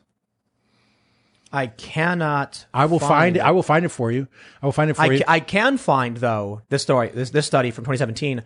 Americans see men as the financial providers, even as women's contributions grow. Even as women are starting to make more and more salaries, men are still viewed as the breadwinners. yeah, as they should be. That's the way we're designed. That's why we have testosterone. That's why we have big muscles. That's why we can smash things. That's why women are soft and sweet and they like to cuddle things and they feed them from their breasts because they literally give other humans life. That's why we're, that's how we're designed. It's what our hormones do. Oh, oh, this is crazy. Uh, Can't this- believe we're getting into this on this show. Jack had no Murphy, what are you doing? We're going to get in so much trouble. here. Let's do it. From Market Watch, May 27, 2019, this one thing in your marriage increases the risk of divorce by 33%. Oh, what is it? Women making more money than men? Do tell It us. is- that's the image. The financial gender balance within marriage seems to be changing at a faster pace. They say it could be a race to the finish in more ways than one. When wives earn more than their husbands, some men just can't handle it. That's what's up. Neither can the women. Nobody can. Nobody likes it. Only Jessica Valenti out there gets off on making more money than her husband. Only Jessica Valenti gets Ah, off on know- there thinking that her husband is at home and he's so sexy. He's so powerful and masculine. He cut the crusts off the kids' sandwiches and he wears his slippers and his health robe all day. Only Jessica Valenti thinks like that. I've I've I've seen uh, and if they don't, I'm sorry. And if the women s- give lip service to this notion, they're lying. Well, I wonder if it's about money or because I know. Because I don't know if it's about money. Like no, it's if, about status and power. status and power. Because if a guy becomes the president, he doesn't make a lot of money, but he's super powerful. He will afterwards. and women love that. They, it's about power and status. And there's no faulting women for this. Women historically do not have physical power. Right. The way that women have physical powers by proxy, We are the neck that turns by the head. making men do things for them using cunning, guile, beauty, caretaking, nurturing, and delivering children. Men are proxy power for women. This is this is the way you survive in the caves, in the wilderness. They can't go around beating the, you know, beating up the bears and they can't go around beating up the, the hostile groups that are going to take us over. So you got to get a man to do it for you. How do you get Well, a so- man to do it for you? You look cute. You look pretty. You take care of shit. Here's what they, here's, here's what they say. They say the risk of divorce is nearly 33% higher when a husband isn't working full time, according to Money, Work, and Marital Stability, assessing change in the gender determinants of divorce, a 2016 study of more than 6,300 couples by Alexandra Killewald, professor of sociology at Harvard University. Quote, for marriages formed after 1975, husbands' lack of full-time employment is associated with higher risk of divorce. Expectations of wives' homemaking may have eroded, but the husband breadwinner norm persists. The apparent disconnect may be due to peer pressure or attitudes passed down from parents. Another theory Through a evolution, a they mean. persistent glass ceiling for women at work may encourage men to believe they should also be the highest earners at home. Persistent One- One thing they never right, talk about though is it, it, there's always an Fake excuse, news. but it's always the man's fault. Of Like, course it is some because everything is the take it. man's fault, period. This sounds like it's like a, a lack Oh, of uh, purpose issue. With if someone doesn't have a full time job, maybe they're mi- missing purpose in their life and they become much less attractive. That is a separate issue, but That's yes, you're point, exactly yeah. right. People don't have a mission or a purpose or an expression of values that's unrelated to their source of income. And people have terrible, horrible lives when their values and their mission and their purpose aren't aligned with the things that they have to do to earn money. I would even like to see independently wealthy people that inherit a bunch of money that don't have jobs and see their rates of success in marriage because I think that would be low also. If you don't have something that you love outside Yeah, but those yourself, two things, those two things aren't necessarily the case. You can be born with a lot of money and have passions, you know, Yeah. bu- building no meat or But my point is, or whatever. it's not that women or men seek money in their partner. It's that they seek drive, ambition, status, and power, or a potential for it. No, what they seek is differential power. That's what they both parties seek. What do you mean by that? Because you can be a broke ass dude and find a woman that looks up to you who because she's broker. Right? This A is what relative power? I'm- yes, it's about, it's about relative power. It's about relative power and relative status. A woman that doesn't have a job, doesn't have a career, doesn't have any education, latches on to a guy that's got a, a minimum wage job Yeah. and, and has a room in a house somewhere. Well, she's moving up in the world. Right? It's all about relative power. And that's why the more, okay, look, more women graduate high school, more women apply to go to college, more women graduate college, more women get hired out of school for jobs. Women make more money than men coming out of school Yep. women live longer, are healthier, have less alcoholism, drug use, suicide. And at the end of the day, they control more wealth when they die. Yep. Okay. Interesting. And all these things are pushing and they're happening, they're happening. And at the same time, women's satisfaction in life has gone down. Marriage rates have gone down. Divorce rates are, you know, going down, but less so than with the marriage rate. So more people are getting divorced. Fertility is down. Childbirth is down. Happiness is down. Why? It's not because we live in a world that's like horrible, terrible place. We live in a world of abundance. We have everything that we want. This is the greatest time to be alive. I got- I can- Hold on, I can- finish this thought. It's the greatest time to be alive. Correct. But these women are miserable because they make more money, they're more educated, they have more power than they really want, and the pool of men available to them diminishes with each step that they take up the ladder. It is a self-defeating cycle that we can all observe on the outside. And man, I'm so glad I'll- we're talking I'll- about this, bro. I'll I've been, I've been writing about this stuff 10 years. I'll make it simple. It doesn't matter if it's the men's fault. They want to write these studies and they say men can't handle that women make more money than them. It's like, okay. That's not it at all. Well, that just means that women still can't date the men. You can blame the men for it, but if, if a woman wants to date a man and she wants to find a good man and men don't like this because you think they can't handle it, well, then make a choice. Get do you better. Want, do you want to date them or do you want to adhere to what the man wants? So it's, it's like when, when you're in a relationship, you don't just dictate the relate. You don't, you don't say, you're dating me now. That's it. No, every relationship is, are we providing something to each other in some capacity that makes us feel fulfilled? The relationship will work. If this story from the New York Post says that, you know, these, these women can't find men who make, as- make as much money as them, and then this other study says men can't handle it, well, then it sounds like It sounds like both parties No, no, are but- dissatisfied, bro. by, by all by all means say the men are losers who can't handle it. Okay, that still means the woman doesn't get a date. yeah. so there we go. It's an impasse. Right. Well, it's every the system is flawed. We d- we have just continued. We've just decided to just, and this is feminism. This is so critical race theory. This is SJW. This is the whole thing about the radical left. We have obliterated uh, the differences between men and women in our minds and in our discourse. But you can't erase the biological evolutionary differences that are built into us over Well, millions but, of years. but, but but the social influences as well.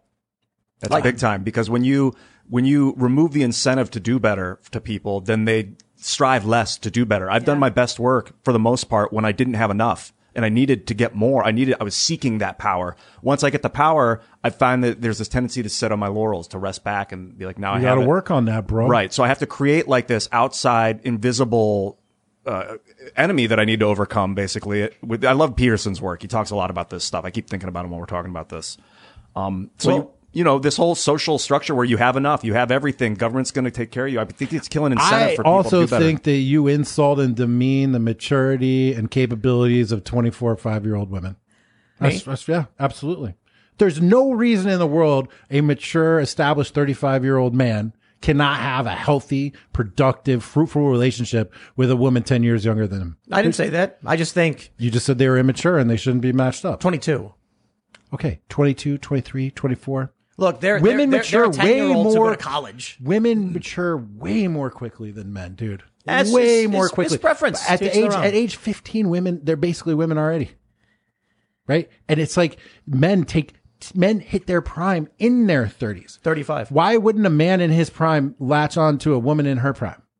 Why not? That seems the most logical thing possible. That's what's happened for millennia. For you know, millennia. older It's- men would marry part- like 15 year olds. Mm. And the societal kinda creepy. the Yeah. societal It's creepy in shame this society. Around used to be. dating a younger woman is just jealousy. It's jealousy because, as you said, every man in the world wants to date a 22 year old woman. According to OKCupid data. According to what they found. OKCupid, I don't know. Your own two eyes, all of history, every piece of But I'm literature, citing every this book on you ever purpose saw. because it's not your opinion. OKCupid actually tracked No, I know. all the messages, Yeah. and they found no matter how old a guy was, from even younger guys, why do you think that is? always mentioning 22 year olds. Why do you think that is? For I think bi- evolution, like biological reasons. Uh, right, exactly right. And and what OkCupid found was that very disgustingly, in my opinion, men are actually attracted to women much, much, much younger than that, but would not want to have a family with someone younger than that. So men choose 22 as the equilibrium between mental and physical maturity. Why is that disgusting? There's nothing. There's nothing wrong. Well, little kids, of course, dude. Well, But there's- that's, but that, there's- that's, that's hyperbolic on my part. Right, Like, but there's literally teenagers. nothing wrong with seeing a woman of fertile age and thinking she is an attractive sexual partner. But like acting on that with an 18 year old woman is a completely different story. But there's nothing wrong with seeing an 18 year old girl, woman, and being like, oh, she's attractive. Of course she is. She's in the I'm prime of her beauty. about 18. Cupid data said men want women younger than that. Okay, well, And that I find creepy. yeah, it is. So- creepy. Society, society has rules like It is creepy today, but guess what? It wasn't creepy until just recently. I don't know. All of humanity, all of history, all of time. I still think it was creepy. I think I think I think a lot of past cultures did a lot of really creepy, gross stuff.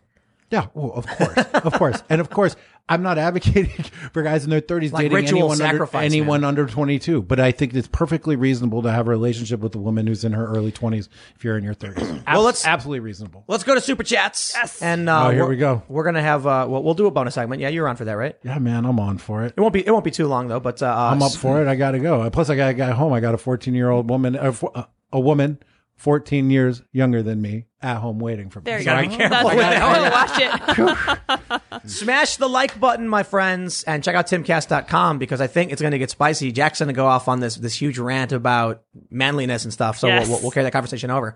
But uh, subscribe, hit the notification bell, share this podcast if you really do like it because that's what helps podcasts grow.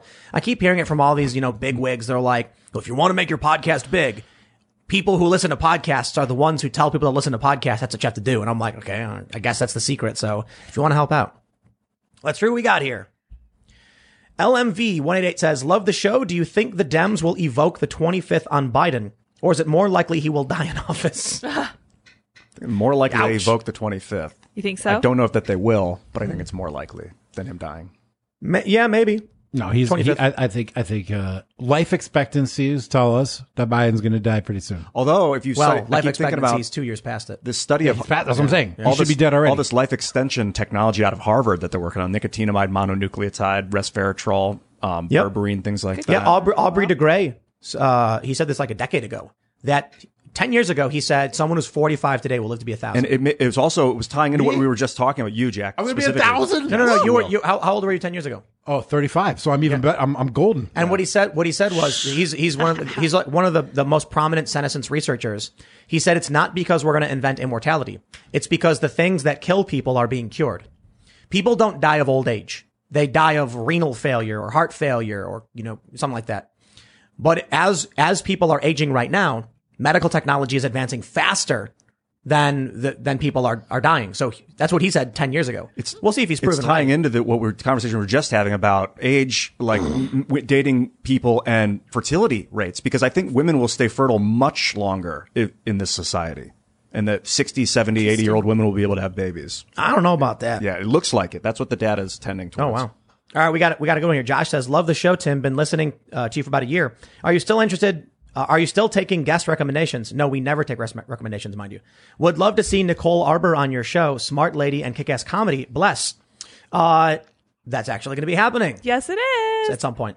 Yeah. So she, I, I think she's great. I think she's hilarious. She's great. Yeah. Let me know if you need a sit in on that.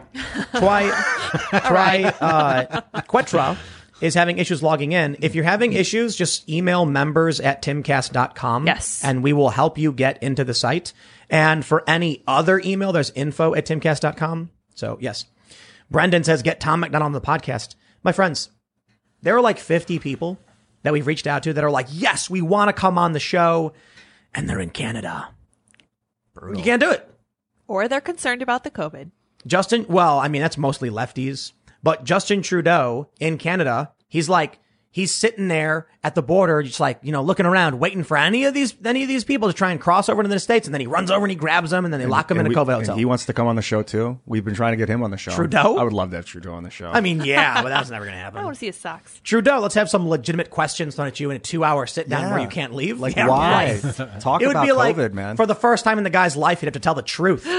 That'd be awesome. That's not He going to would happen. never do that. People don't want to sit in the hot seat. He's an entertainer. He might.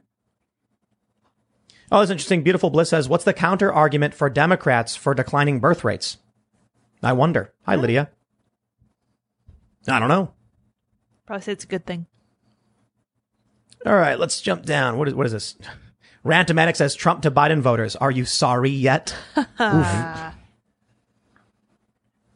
Del Men says, "Hello, Beanie Compound. Great news. Minnesota governor uh, government has rescinded their decision to spend taxpayer money on influencers for the Derek Chauvin trial. What? How nice of them. Because Minnesota doesn't trust the government to do the right thing. What does that mean? Influencers? yeah, they were going to pay influencers to like influence people about the Chauvin trial. Whoa, Whoa. Yeah, you didn't.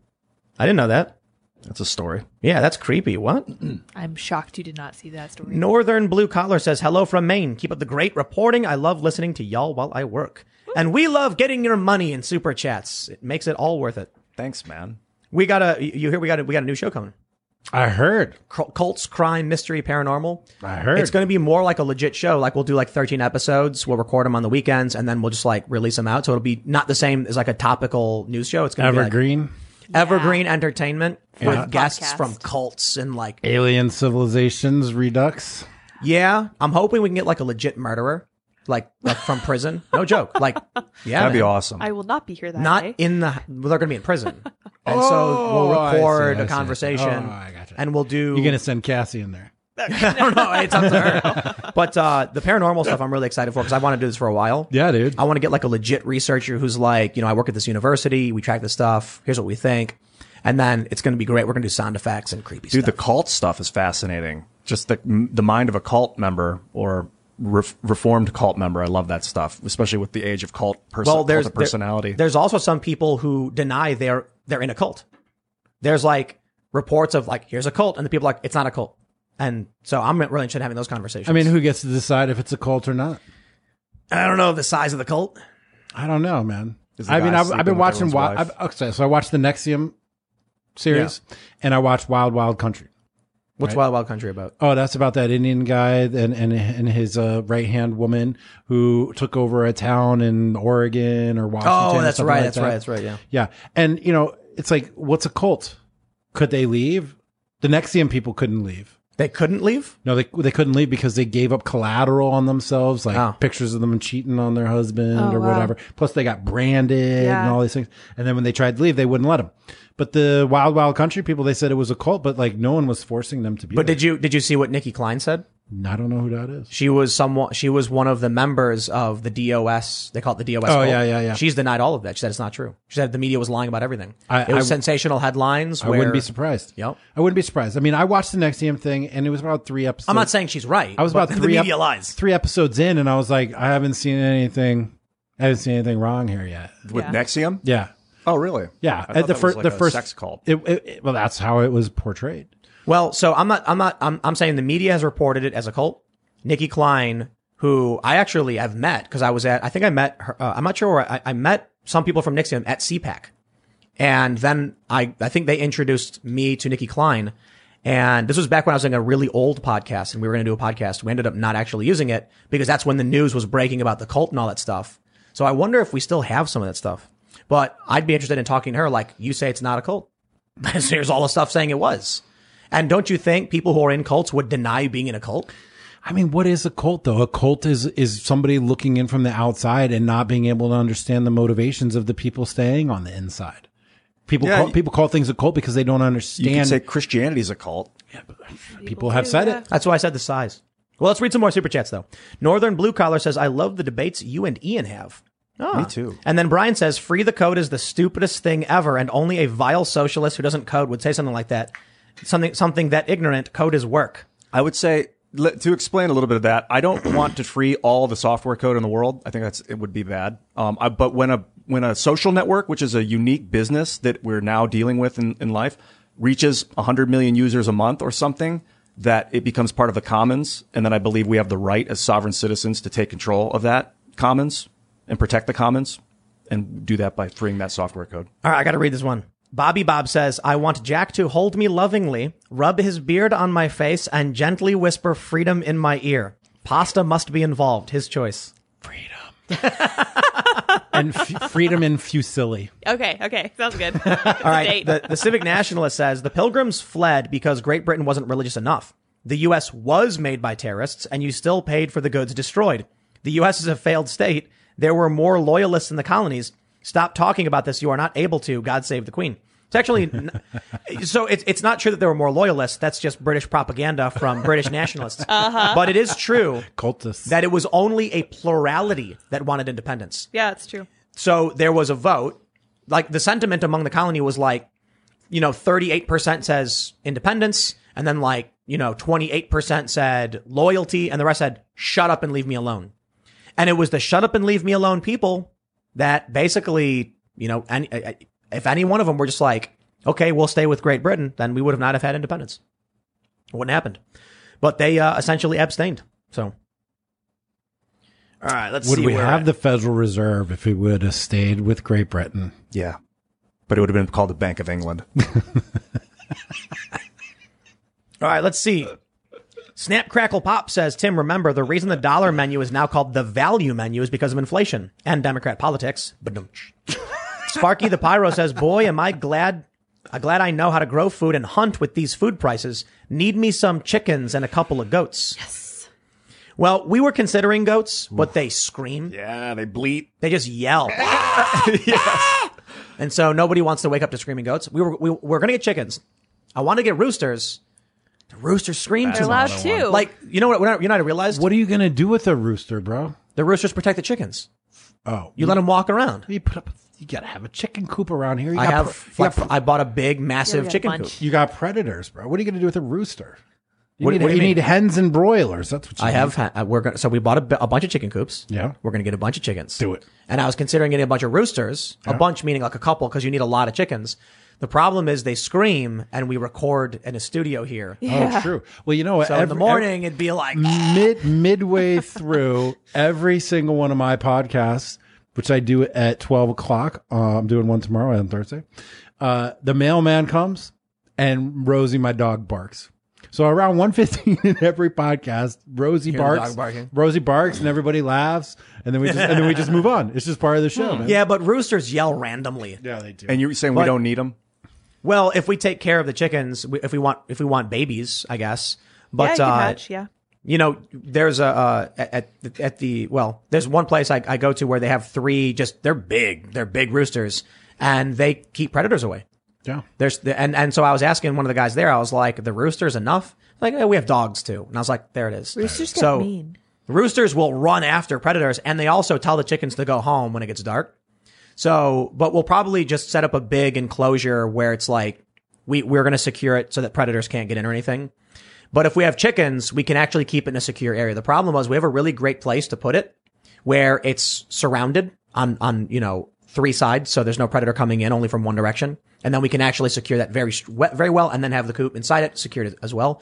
The problem is it's close to the house. So if we get roosters, you're going to hear the roosters everywhere. So it's like maybe we'll just get chickens.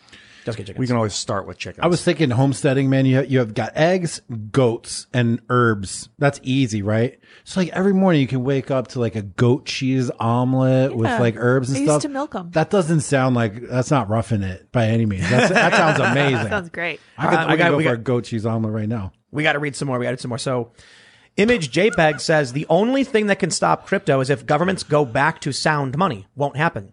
However, in my opinion, BTC is overvalued. Check out Coin Fair Value. Satoshi's white paper was for eCash, not store of value. That's fine, but it doesn't matter. I hear a lot of people saying this. They're like, "Oh, the original vision." So they have Bitcoin Cash, where it's like it's it's faster transactions and it's it's worth a lot less, but you can trade it really quickly. They all exist. All, all these little cryptos exist where you can instantly trade value. The Minds token, for instance, has value to some people in, in the library token or whatever. Bitcoin has become a store of value. That's, that's it. You can not like it, but that's how it, be, that's what it's become. I think the problem is maybe Satoshi didn't realize governments were going to be dumping massive amounts of money into this. And that means the demand is massive and the supply is literally diminishing. ev- you know, it's so funny that the government says no one is allowed to mint a currency but us. Uh, well, couldn't stop it, so they're just letting it happen. You can't stop Letting it it. happen. Why aren't they? Aren't they the ones buying everything? And then they're buying it. Why, maybe maybe M one, all that it's just they're just buying up Bitcoin. Buying Bitcoin. So maybe the whole you can't print your own money supply thing should be tossed out the window. I mean, it, it's being ignored. So let's just say you can print your Well, own money supply and change the constitution and let people make their own cryptos. Right, we got to re- we got to read some more. We got a good one here. Joey says, "I remember when the Whopper was one dollar. How much is it nowadays? God, it like six bucks. It was That's a, that's a guess. But four, I four, 14, maybe maybe sixteen years ago. There was a Burger King in my neighborhood, and their sign was hard printed, Yeah. ninety nine cent Whopper. Yeah. Yeah. hard, hard. Like it wasn't that. something they changed. It was permanently there. And then I remember when they finally broke it. Four Yeah, because it was it, it was not a banner. It was like the sign itself said Burger King, and then under it it said the ninety nine cent Whopper. And then eventually when they're like, that's too expensive, it just, it broke the sign. I lived, I lived in the South Side, man. It wasn't like a, you know, good right. place. They were just like, get the hammer. wow. Or someone broke it. I don't know. Maybe someone shot it. Last time I bought a Whopper is 229 maybe. They cost 419 now. Yeah. Wow. 419. Matthew Stockhausen says technically any state can leave the union if they want to fight the USA for freedom. That's a good point. yeah, re Texas. I don't think it's a good idea. Whenever they talk about secession, like you'll have a blockade in the Gulf of Mexico, all that oil. The Fed's not going to give up that oil. You know, the federal government, I should say. Do you think there's the stomach by the other 49 states in, in the union to actually say, "Oh, Texas seceded"? Other 49 states are going to be like, "Invade them." Nope. Oh, That era has doubt changed, man. Look at Scotland voting for independence. Like Scotland was essentially conquered, wasn't it? Well, I don't know anything about Great Britain. I'm going to trigger all the British people. They're going to be like, "No, you know nothing," and it's like, okay, fine, whatever. But we're at a point now where it's like, I guess Catalonia, they keep trying to leave Spain, and then the the federal police come in and just start beating people mercilessly. So there you go. I don't think people in the U.S. people? would go for that. Yeah, I know. It's like the federal mm-hmm. cops are not the state or the people, or not the people. There's like a, a- that's why we're talking about like the NSA and the Homeland Security let's- and the FBI. Like that's a lot of militant force that the federal government has. We'll, we'll, we'll keep going through these super chats. Uh, C. Hennessy says, best analogy for America is a skyscraper, and each floor is a year of America. The founding fathers laid the foundation, and now the people on the 244th floor wants to take out the foundation that the whole 244th floor sits on. Indeed. Interesting. Katie says, have to sit with an assignment for six hours, forced to write about Black Lives Matter and white supremacy. I have to pass it to graduate this summer. So I would like to know if I only pass, if I only pass if I go full leftist. Sounds like it. Wow, I, would- have a Look, lot of it's a sympathy for time you. it's a time honored tradition to write whatever it is that you think your professors want you to write in order to get an A and not believe a single word of it. So just do what everybody's always done in college. or here- you could write what you truly believe and frame it and throw the finger up. Here, here's a good, a good super chat from Welder. He says, Tim, no income tax, no progressive tax, only a sales tax. The more you buy, the more you pay. The rich that buy more will pay more and the poor can save. That's an interesting idea. I've heard that before. Maybe you just do a really high sales tax, like relative to where it is now, like increase it so that it offsets everything. And then whoever consumes the most, that would actually be a good green solution, right? To all of these lefties who want, you know, to fight climate change and stuff. Because then you're basically saying, by all means, buy whatever you want, but there's a lot of taxes attached to those purchases. Value add taxes are regressive. Yeah. Yeah, they're regressive. If it's in some places they have a 19% VAT. It means you go if you if you spend one dollar, it's 19 cents. It's a lot. But, but if there's no income tax, No, I, I understand, but it, it, it, when you when VAT is just, I, I'm pretty sure VAT is just known to be regressive because it, it does not increase percentage wise uh, for rich people. Right, the poor people Right. paying the same taxes, it's, so it's regressive. but if poor, if rich people are buying tons of stuff like crazy, Yeah. then they end up spending way more in taxes. Yeah, I mean, sitting in Luke's seat right now, I can think to myself, "Hey, uh, I prefer when the government doesn't tax anything for anybody." the value added tax is interesting. That's what Andrew Yang wanted to use to pay for basic income. And a friend of mine, Aaron, was explaining that the supply chain would be taxed at every point. So the people that grow the rice sell it to the, the, the manufacturers. There's a tax on it. And then that's the value. That's a value added tax on that. Then the manufacturer sells it to the store. There's a value added tax on that. The store brings it to the person. There's a value added tax put on that. And then what it would do is cause a markup in the price of the product to cover the All the, the tax, embedded taxes the loss- along the chain, Yeah. Right. All right. This one's for you, Jack. Benjamin Haver says, I am 38 and have no family, both of my own and older, uh, both of my own and older than me. It's been a hard road. Also, I'm a huge fan of y'all's work. Much respect. No family. Yes, I'm, Yeah. good. Just super chat. Thank you. Thanks for watching the show. Appreciate it. William Kelly says, Hey, Tim, how dare you for being exactly 10 days older than me and share my twin's name? Then again, my twin is my political polar opposite. Oh, really? Like a left, like you have a twin and then one's left wing and one's right wing or something? hardcore. Interesting. It's a confluence BLM of worlds and- right there. Uh, my birthday is March 9th. It is coming up very soon. Happy birthday, man. About six days. Thirty-five. And I will be 35 year, years old. Big year. Ryan Law says, wondering if you guys heard about how the National Guard troops at the Capitol are being treated. They're getting sick from raw and molded food. I DM'd the story to your Instagram, Tim. Uh, I did. And metal shavings. Yeah. Metal shavings. I saw that. Is that le- that's legit? it's probably from the cans when they're like making potatoes yeah, okay. and they're Yeah. scraping it and Oh, the bits. no. Yep, yep, yep. And now when I heard about the raw beef, I was kind of like, that's so bad. I like, I like my steaks rare. I guess if you're getting garbage freezer food though, and you don't know where it's been, you probably want it to be cooked. It's probably not steak tartare. the raw chicken though. Yeah, that's like, dude, they are mistreating these guys. It is such. They feed them raw chicken. That's why I'm saying it feels like everything's falling apart. When our National Guard is supposed to be defending the Capitol and we can't even feed them properly. yeah, properly. you got to defend the National Guard before you use them to defend the Capitol. You ever, you ever think about how these massive armies, like the Crusades, they had to have food, man. Armies march on their bellies. Yup. They have like huge So they- baggage trains Yup. with their families all the and food. So now you have the nat- you have the, the, the- one of the wealthiest countries, if not the wealthiest country on the planet right now, can't get food to our own National Guard. in the capital. No, it's not In the they- Capitol! It's not that they can't. It's that they won't. That's decay still. Decay's But decay. that, but the, all right, but there's a big difference between somehow we just can't, and we have all the resources resources in the world. Money printer go burr. We can't. We won't. Why do you think? What do you mean they won't? Like, what are they not doing? What is a limiting factor from them buying high quality food? Choice. Choice. It's a choice. Yeah, same with hospitals. I feel like hospitals should have healthy food. Institutionalized food delivery is tough. um, But schools, hospitals, and the military are suffering from a lack of nutrition. That's a big problem. And that's another part of why government is is kind of kind of an issue. Kind of. Kind of. I'm just saying, if we Really? can't Tell feed me more our own- about that. It's a bit of an issue. I could go into it. All right, we got to read this one. Mesa, uh, Mesa's own one. Mesa's one.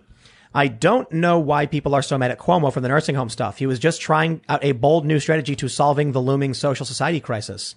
Yeah, too many old people. then we won't have to uh, bring in more immigrants, and we can solve the fertility issue, the entitlement issue, the pyr- the the great pyramid scheme that is America. By the way, Yeah. we could solve that problem just by killing all the old people. Yeah, this is a joke, obviously. That's cool. YouTube over overlords. This is important. Oh boy. Alex Ryan says, Tim, get a donkey. A donkey will act as a guard for your chickens. They're brutal to predators. It's an awesome sight to watch a don- donkey stomp a coyote. I've heard that. Wow. They'll just so like, fun. just like get away from the get a chickens. The chickens are my friends. Wow. Donkeys. I hear donkeys are awesome. They're great. Way better than horses. What are they? Bray? Is that the noise they Yeah. make? Eeyaw. Yep, that's called. Goatman Jack says, "Don't you judge my people's music." yeah. So when I when I lived in Miami with Adam, the neighbors had a goat, and just the goat would yell all the time. So it's not enjoyable when you're trying to sleep, and then it's like 7 a.m. and you're out. Bleat on, Yeah. bleat on. Bleed on, bleeder. Catoriously Wise says, Tim, I've been in the beanie cult for about nine months now, but I never got my new follower beanie. Who do I contact? Do, we don't have beanies, do we? We were, we, we actually reached out to a bunch of companies to make these kinds of beanies and it's hard because it's dual colors. So you need like a good factory, but everything was shut down for COVID. Hey, as a as an aside, I wore the I'm a Gorilla T-shirt yesterday, and it is really comfortable. It's comfortable, good right? shirts, huh? Yeah. That's- that's- that's great. it earlier Surprised today. Teespring doesn't do beanies. Maybe we should. they should. Maybe they could. They do, but they're always these just like Oh, you know acrylic what? embroidered, not All uh, we have liminal order beanies as well. Uh, through But aren't- are they- aren't they Printful- acrylic? No, they're really nice. Through They're not Printful, acrylic. through Printful and Shopify, uh, totally sold out. Totally sold out. Can't Oh, get any more. wow. wow. Oh, wow. Yeah. Yeah. See, there you go. Jay Rich says one of the biggest contributors to the declining birth rate is third wave feminism and the rise of gynocentric society centered around B rating masculinity and browbeating men for being men. Make females women again. Yep. So third wave feminism is this is the distortion of feminism over the last twenty or thirty years. Mm-hmm. Yeah. It's the step beyond like maybe they should vote. Yeah, Maybe we're all equal. Yeah. It's the Step step, beyond, beyond. that. It's the step beyond that. it is. It really is. Mark Roberts says, Tim, I truly appreciate your cast and everyone's viewpoint. Thanks so much for your work. Best to everyone. Hey, Oh, thanks, appreciate it. That was a great one. Honored, dude. Thank you. Christopher Blummer says, for Jack Murphy, Yes, sir. do you think Keanu Reeves is a MGTOW?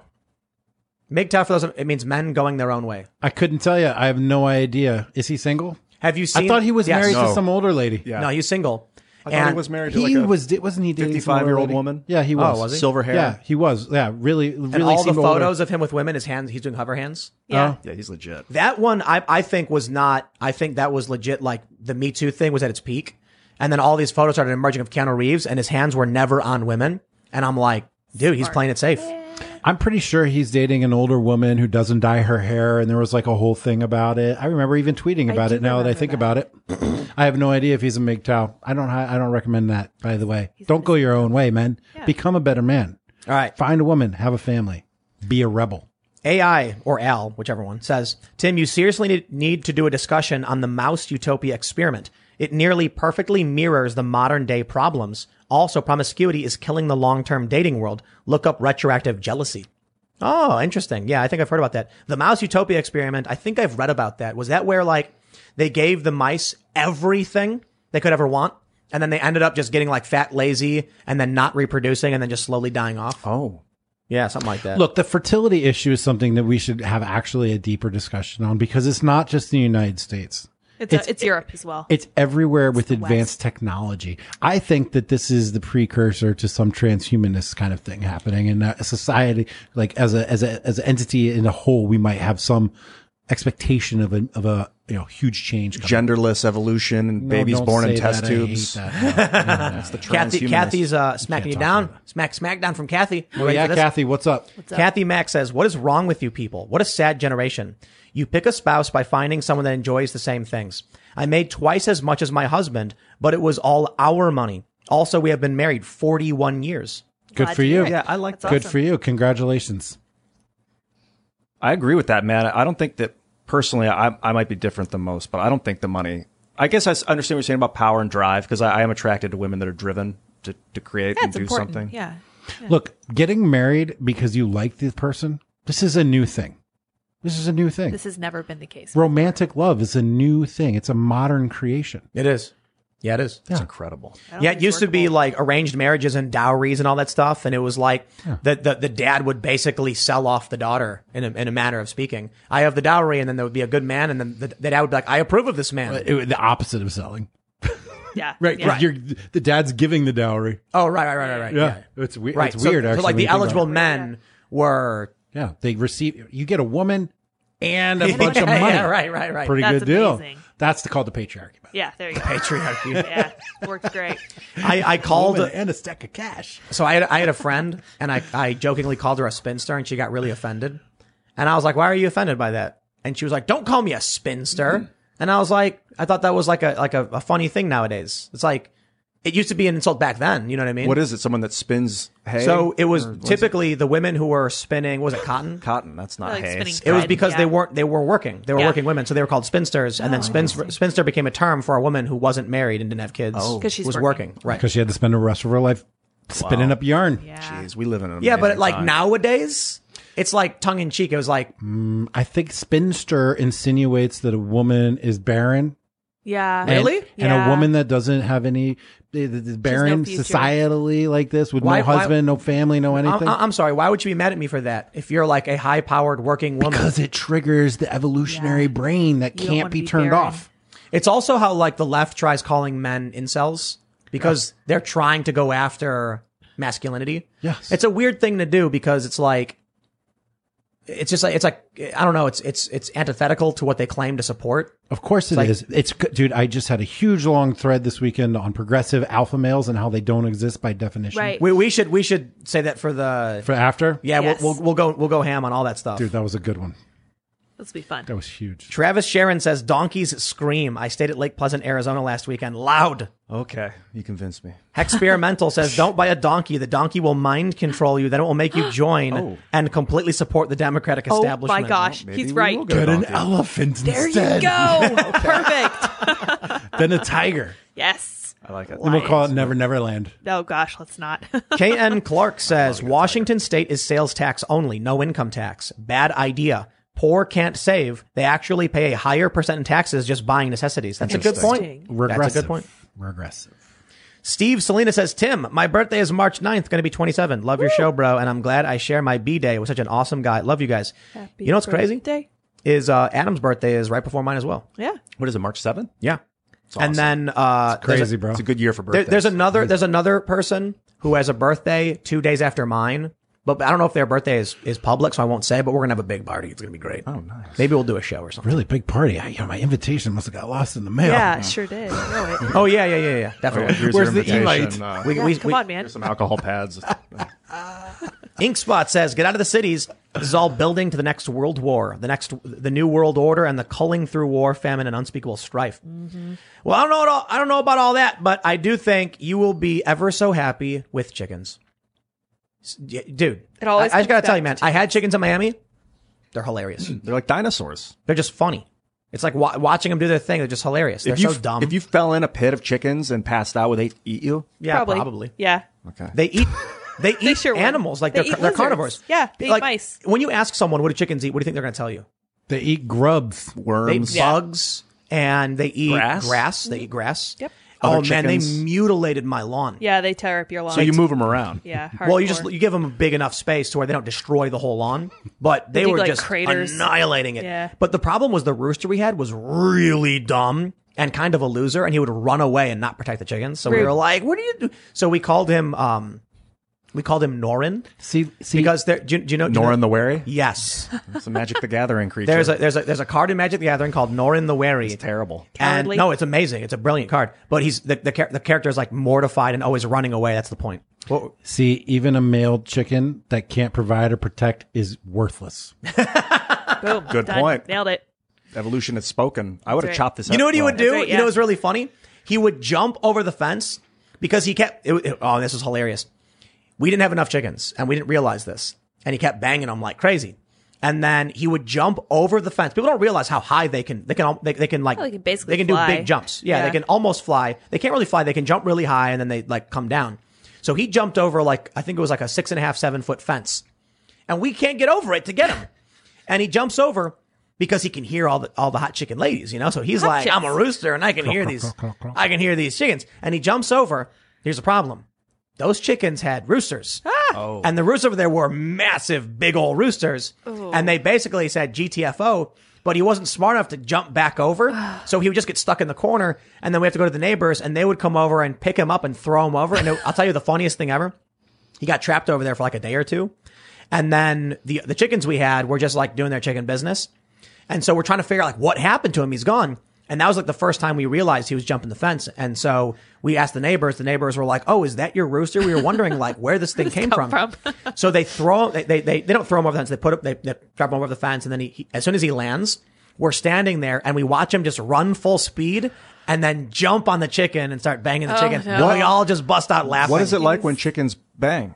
They're like birds. He jumps on their back and then digs Yeah. his feet and rips their back open. Eh, do they scream and pan? No. That's how cats do it. It's real quick. okay, yeah, it's a good You'll see chat. that woman cat just tear, tearing it up, screaming. Have you ever seen that? All right, all right. Let's uh, Cats are we'll, we'll It's do uh, we'll do one more here. Uh, Sam drag me Bada down. says, Tim, get taking Rollo Tomassi on the show. He wants to come Jack's on. just paraphrasing Rollo's book, The Rational Male. Rollo has been the Whatever, dude. authority on intersexual dynamics for 20 years now. Whatever. So we should have you and Whatever. Jack- I've you known Rollo. Rollo for 10 years. I've known Oh, Rollo interesting. before he ever wrote a book. I know Rollo before. So you're saying he should come on with you? Rollo and his whole crew blocked me a year ago. That would be a good Mad There's jelly. beef. Mad oh, jelly. no. So what is Now, oh, we're gonna re- Beef. We're reigniting the beef. What is Oh, unnecessary. what is his premise? Rollo and I came up in the same place. Rollo, they call him the king of the manosphere, and I'll give him credit. He did write a lot of things down. But man, Rollo and me and a handful of other guys, Mike, who was even in here the other day, we all co-evolved that whole scene. We co-evolved the whole Cernovich. scene. I've been talking about this stuff for 10 years. Same as Rollo. That would be really funny. That would be really funny. Hey, baby. We should have that chat. Let's do All it. right, ladies and gentlemen, we are going to talk about the progressive alpha, I suppose, at timcast.com. So that'll be up in about an hour or so. So go to timcast.com, become a member, and uh, we'll have that up soon. Don't forget to like, share, subscribe, smash that like button. If you really like this podcast, leave us a good review on iTunes or Spotify. If you haven't, check it out because then it like, you know, boosts you up in the ratings and then you share it and then people see it and then it just does, you know, it's great. It's great.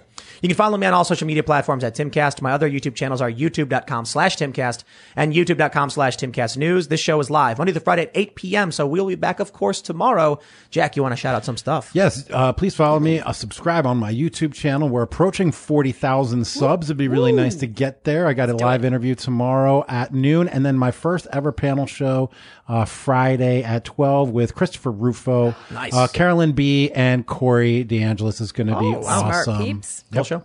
Gorgeous. Uh, and you can follow me at Ian Crossland all over the internet, social wise, and my website, iancrossland.net. You can pick up some merchandise if you like, including that one guy's favorite, Free the Code mug. Shout out to the dude love on the super chatted out about that. Thanks for letting me um, specify what I meant by this and um, have some fun. And I love you guys very much. This is really cool. And I am Sour Patch Lids. I push all the buttons every night at 8 p.m. Um, I am uh, at Real Sour Patch Lids on Instagram and Gab, and I am Sour Patch Lids on Twitter and Minds. The Progressive Alpha coming up over at timcast.com, and we will see you all there. Bye, guys.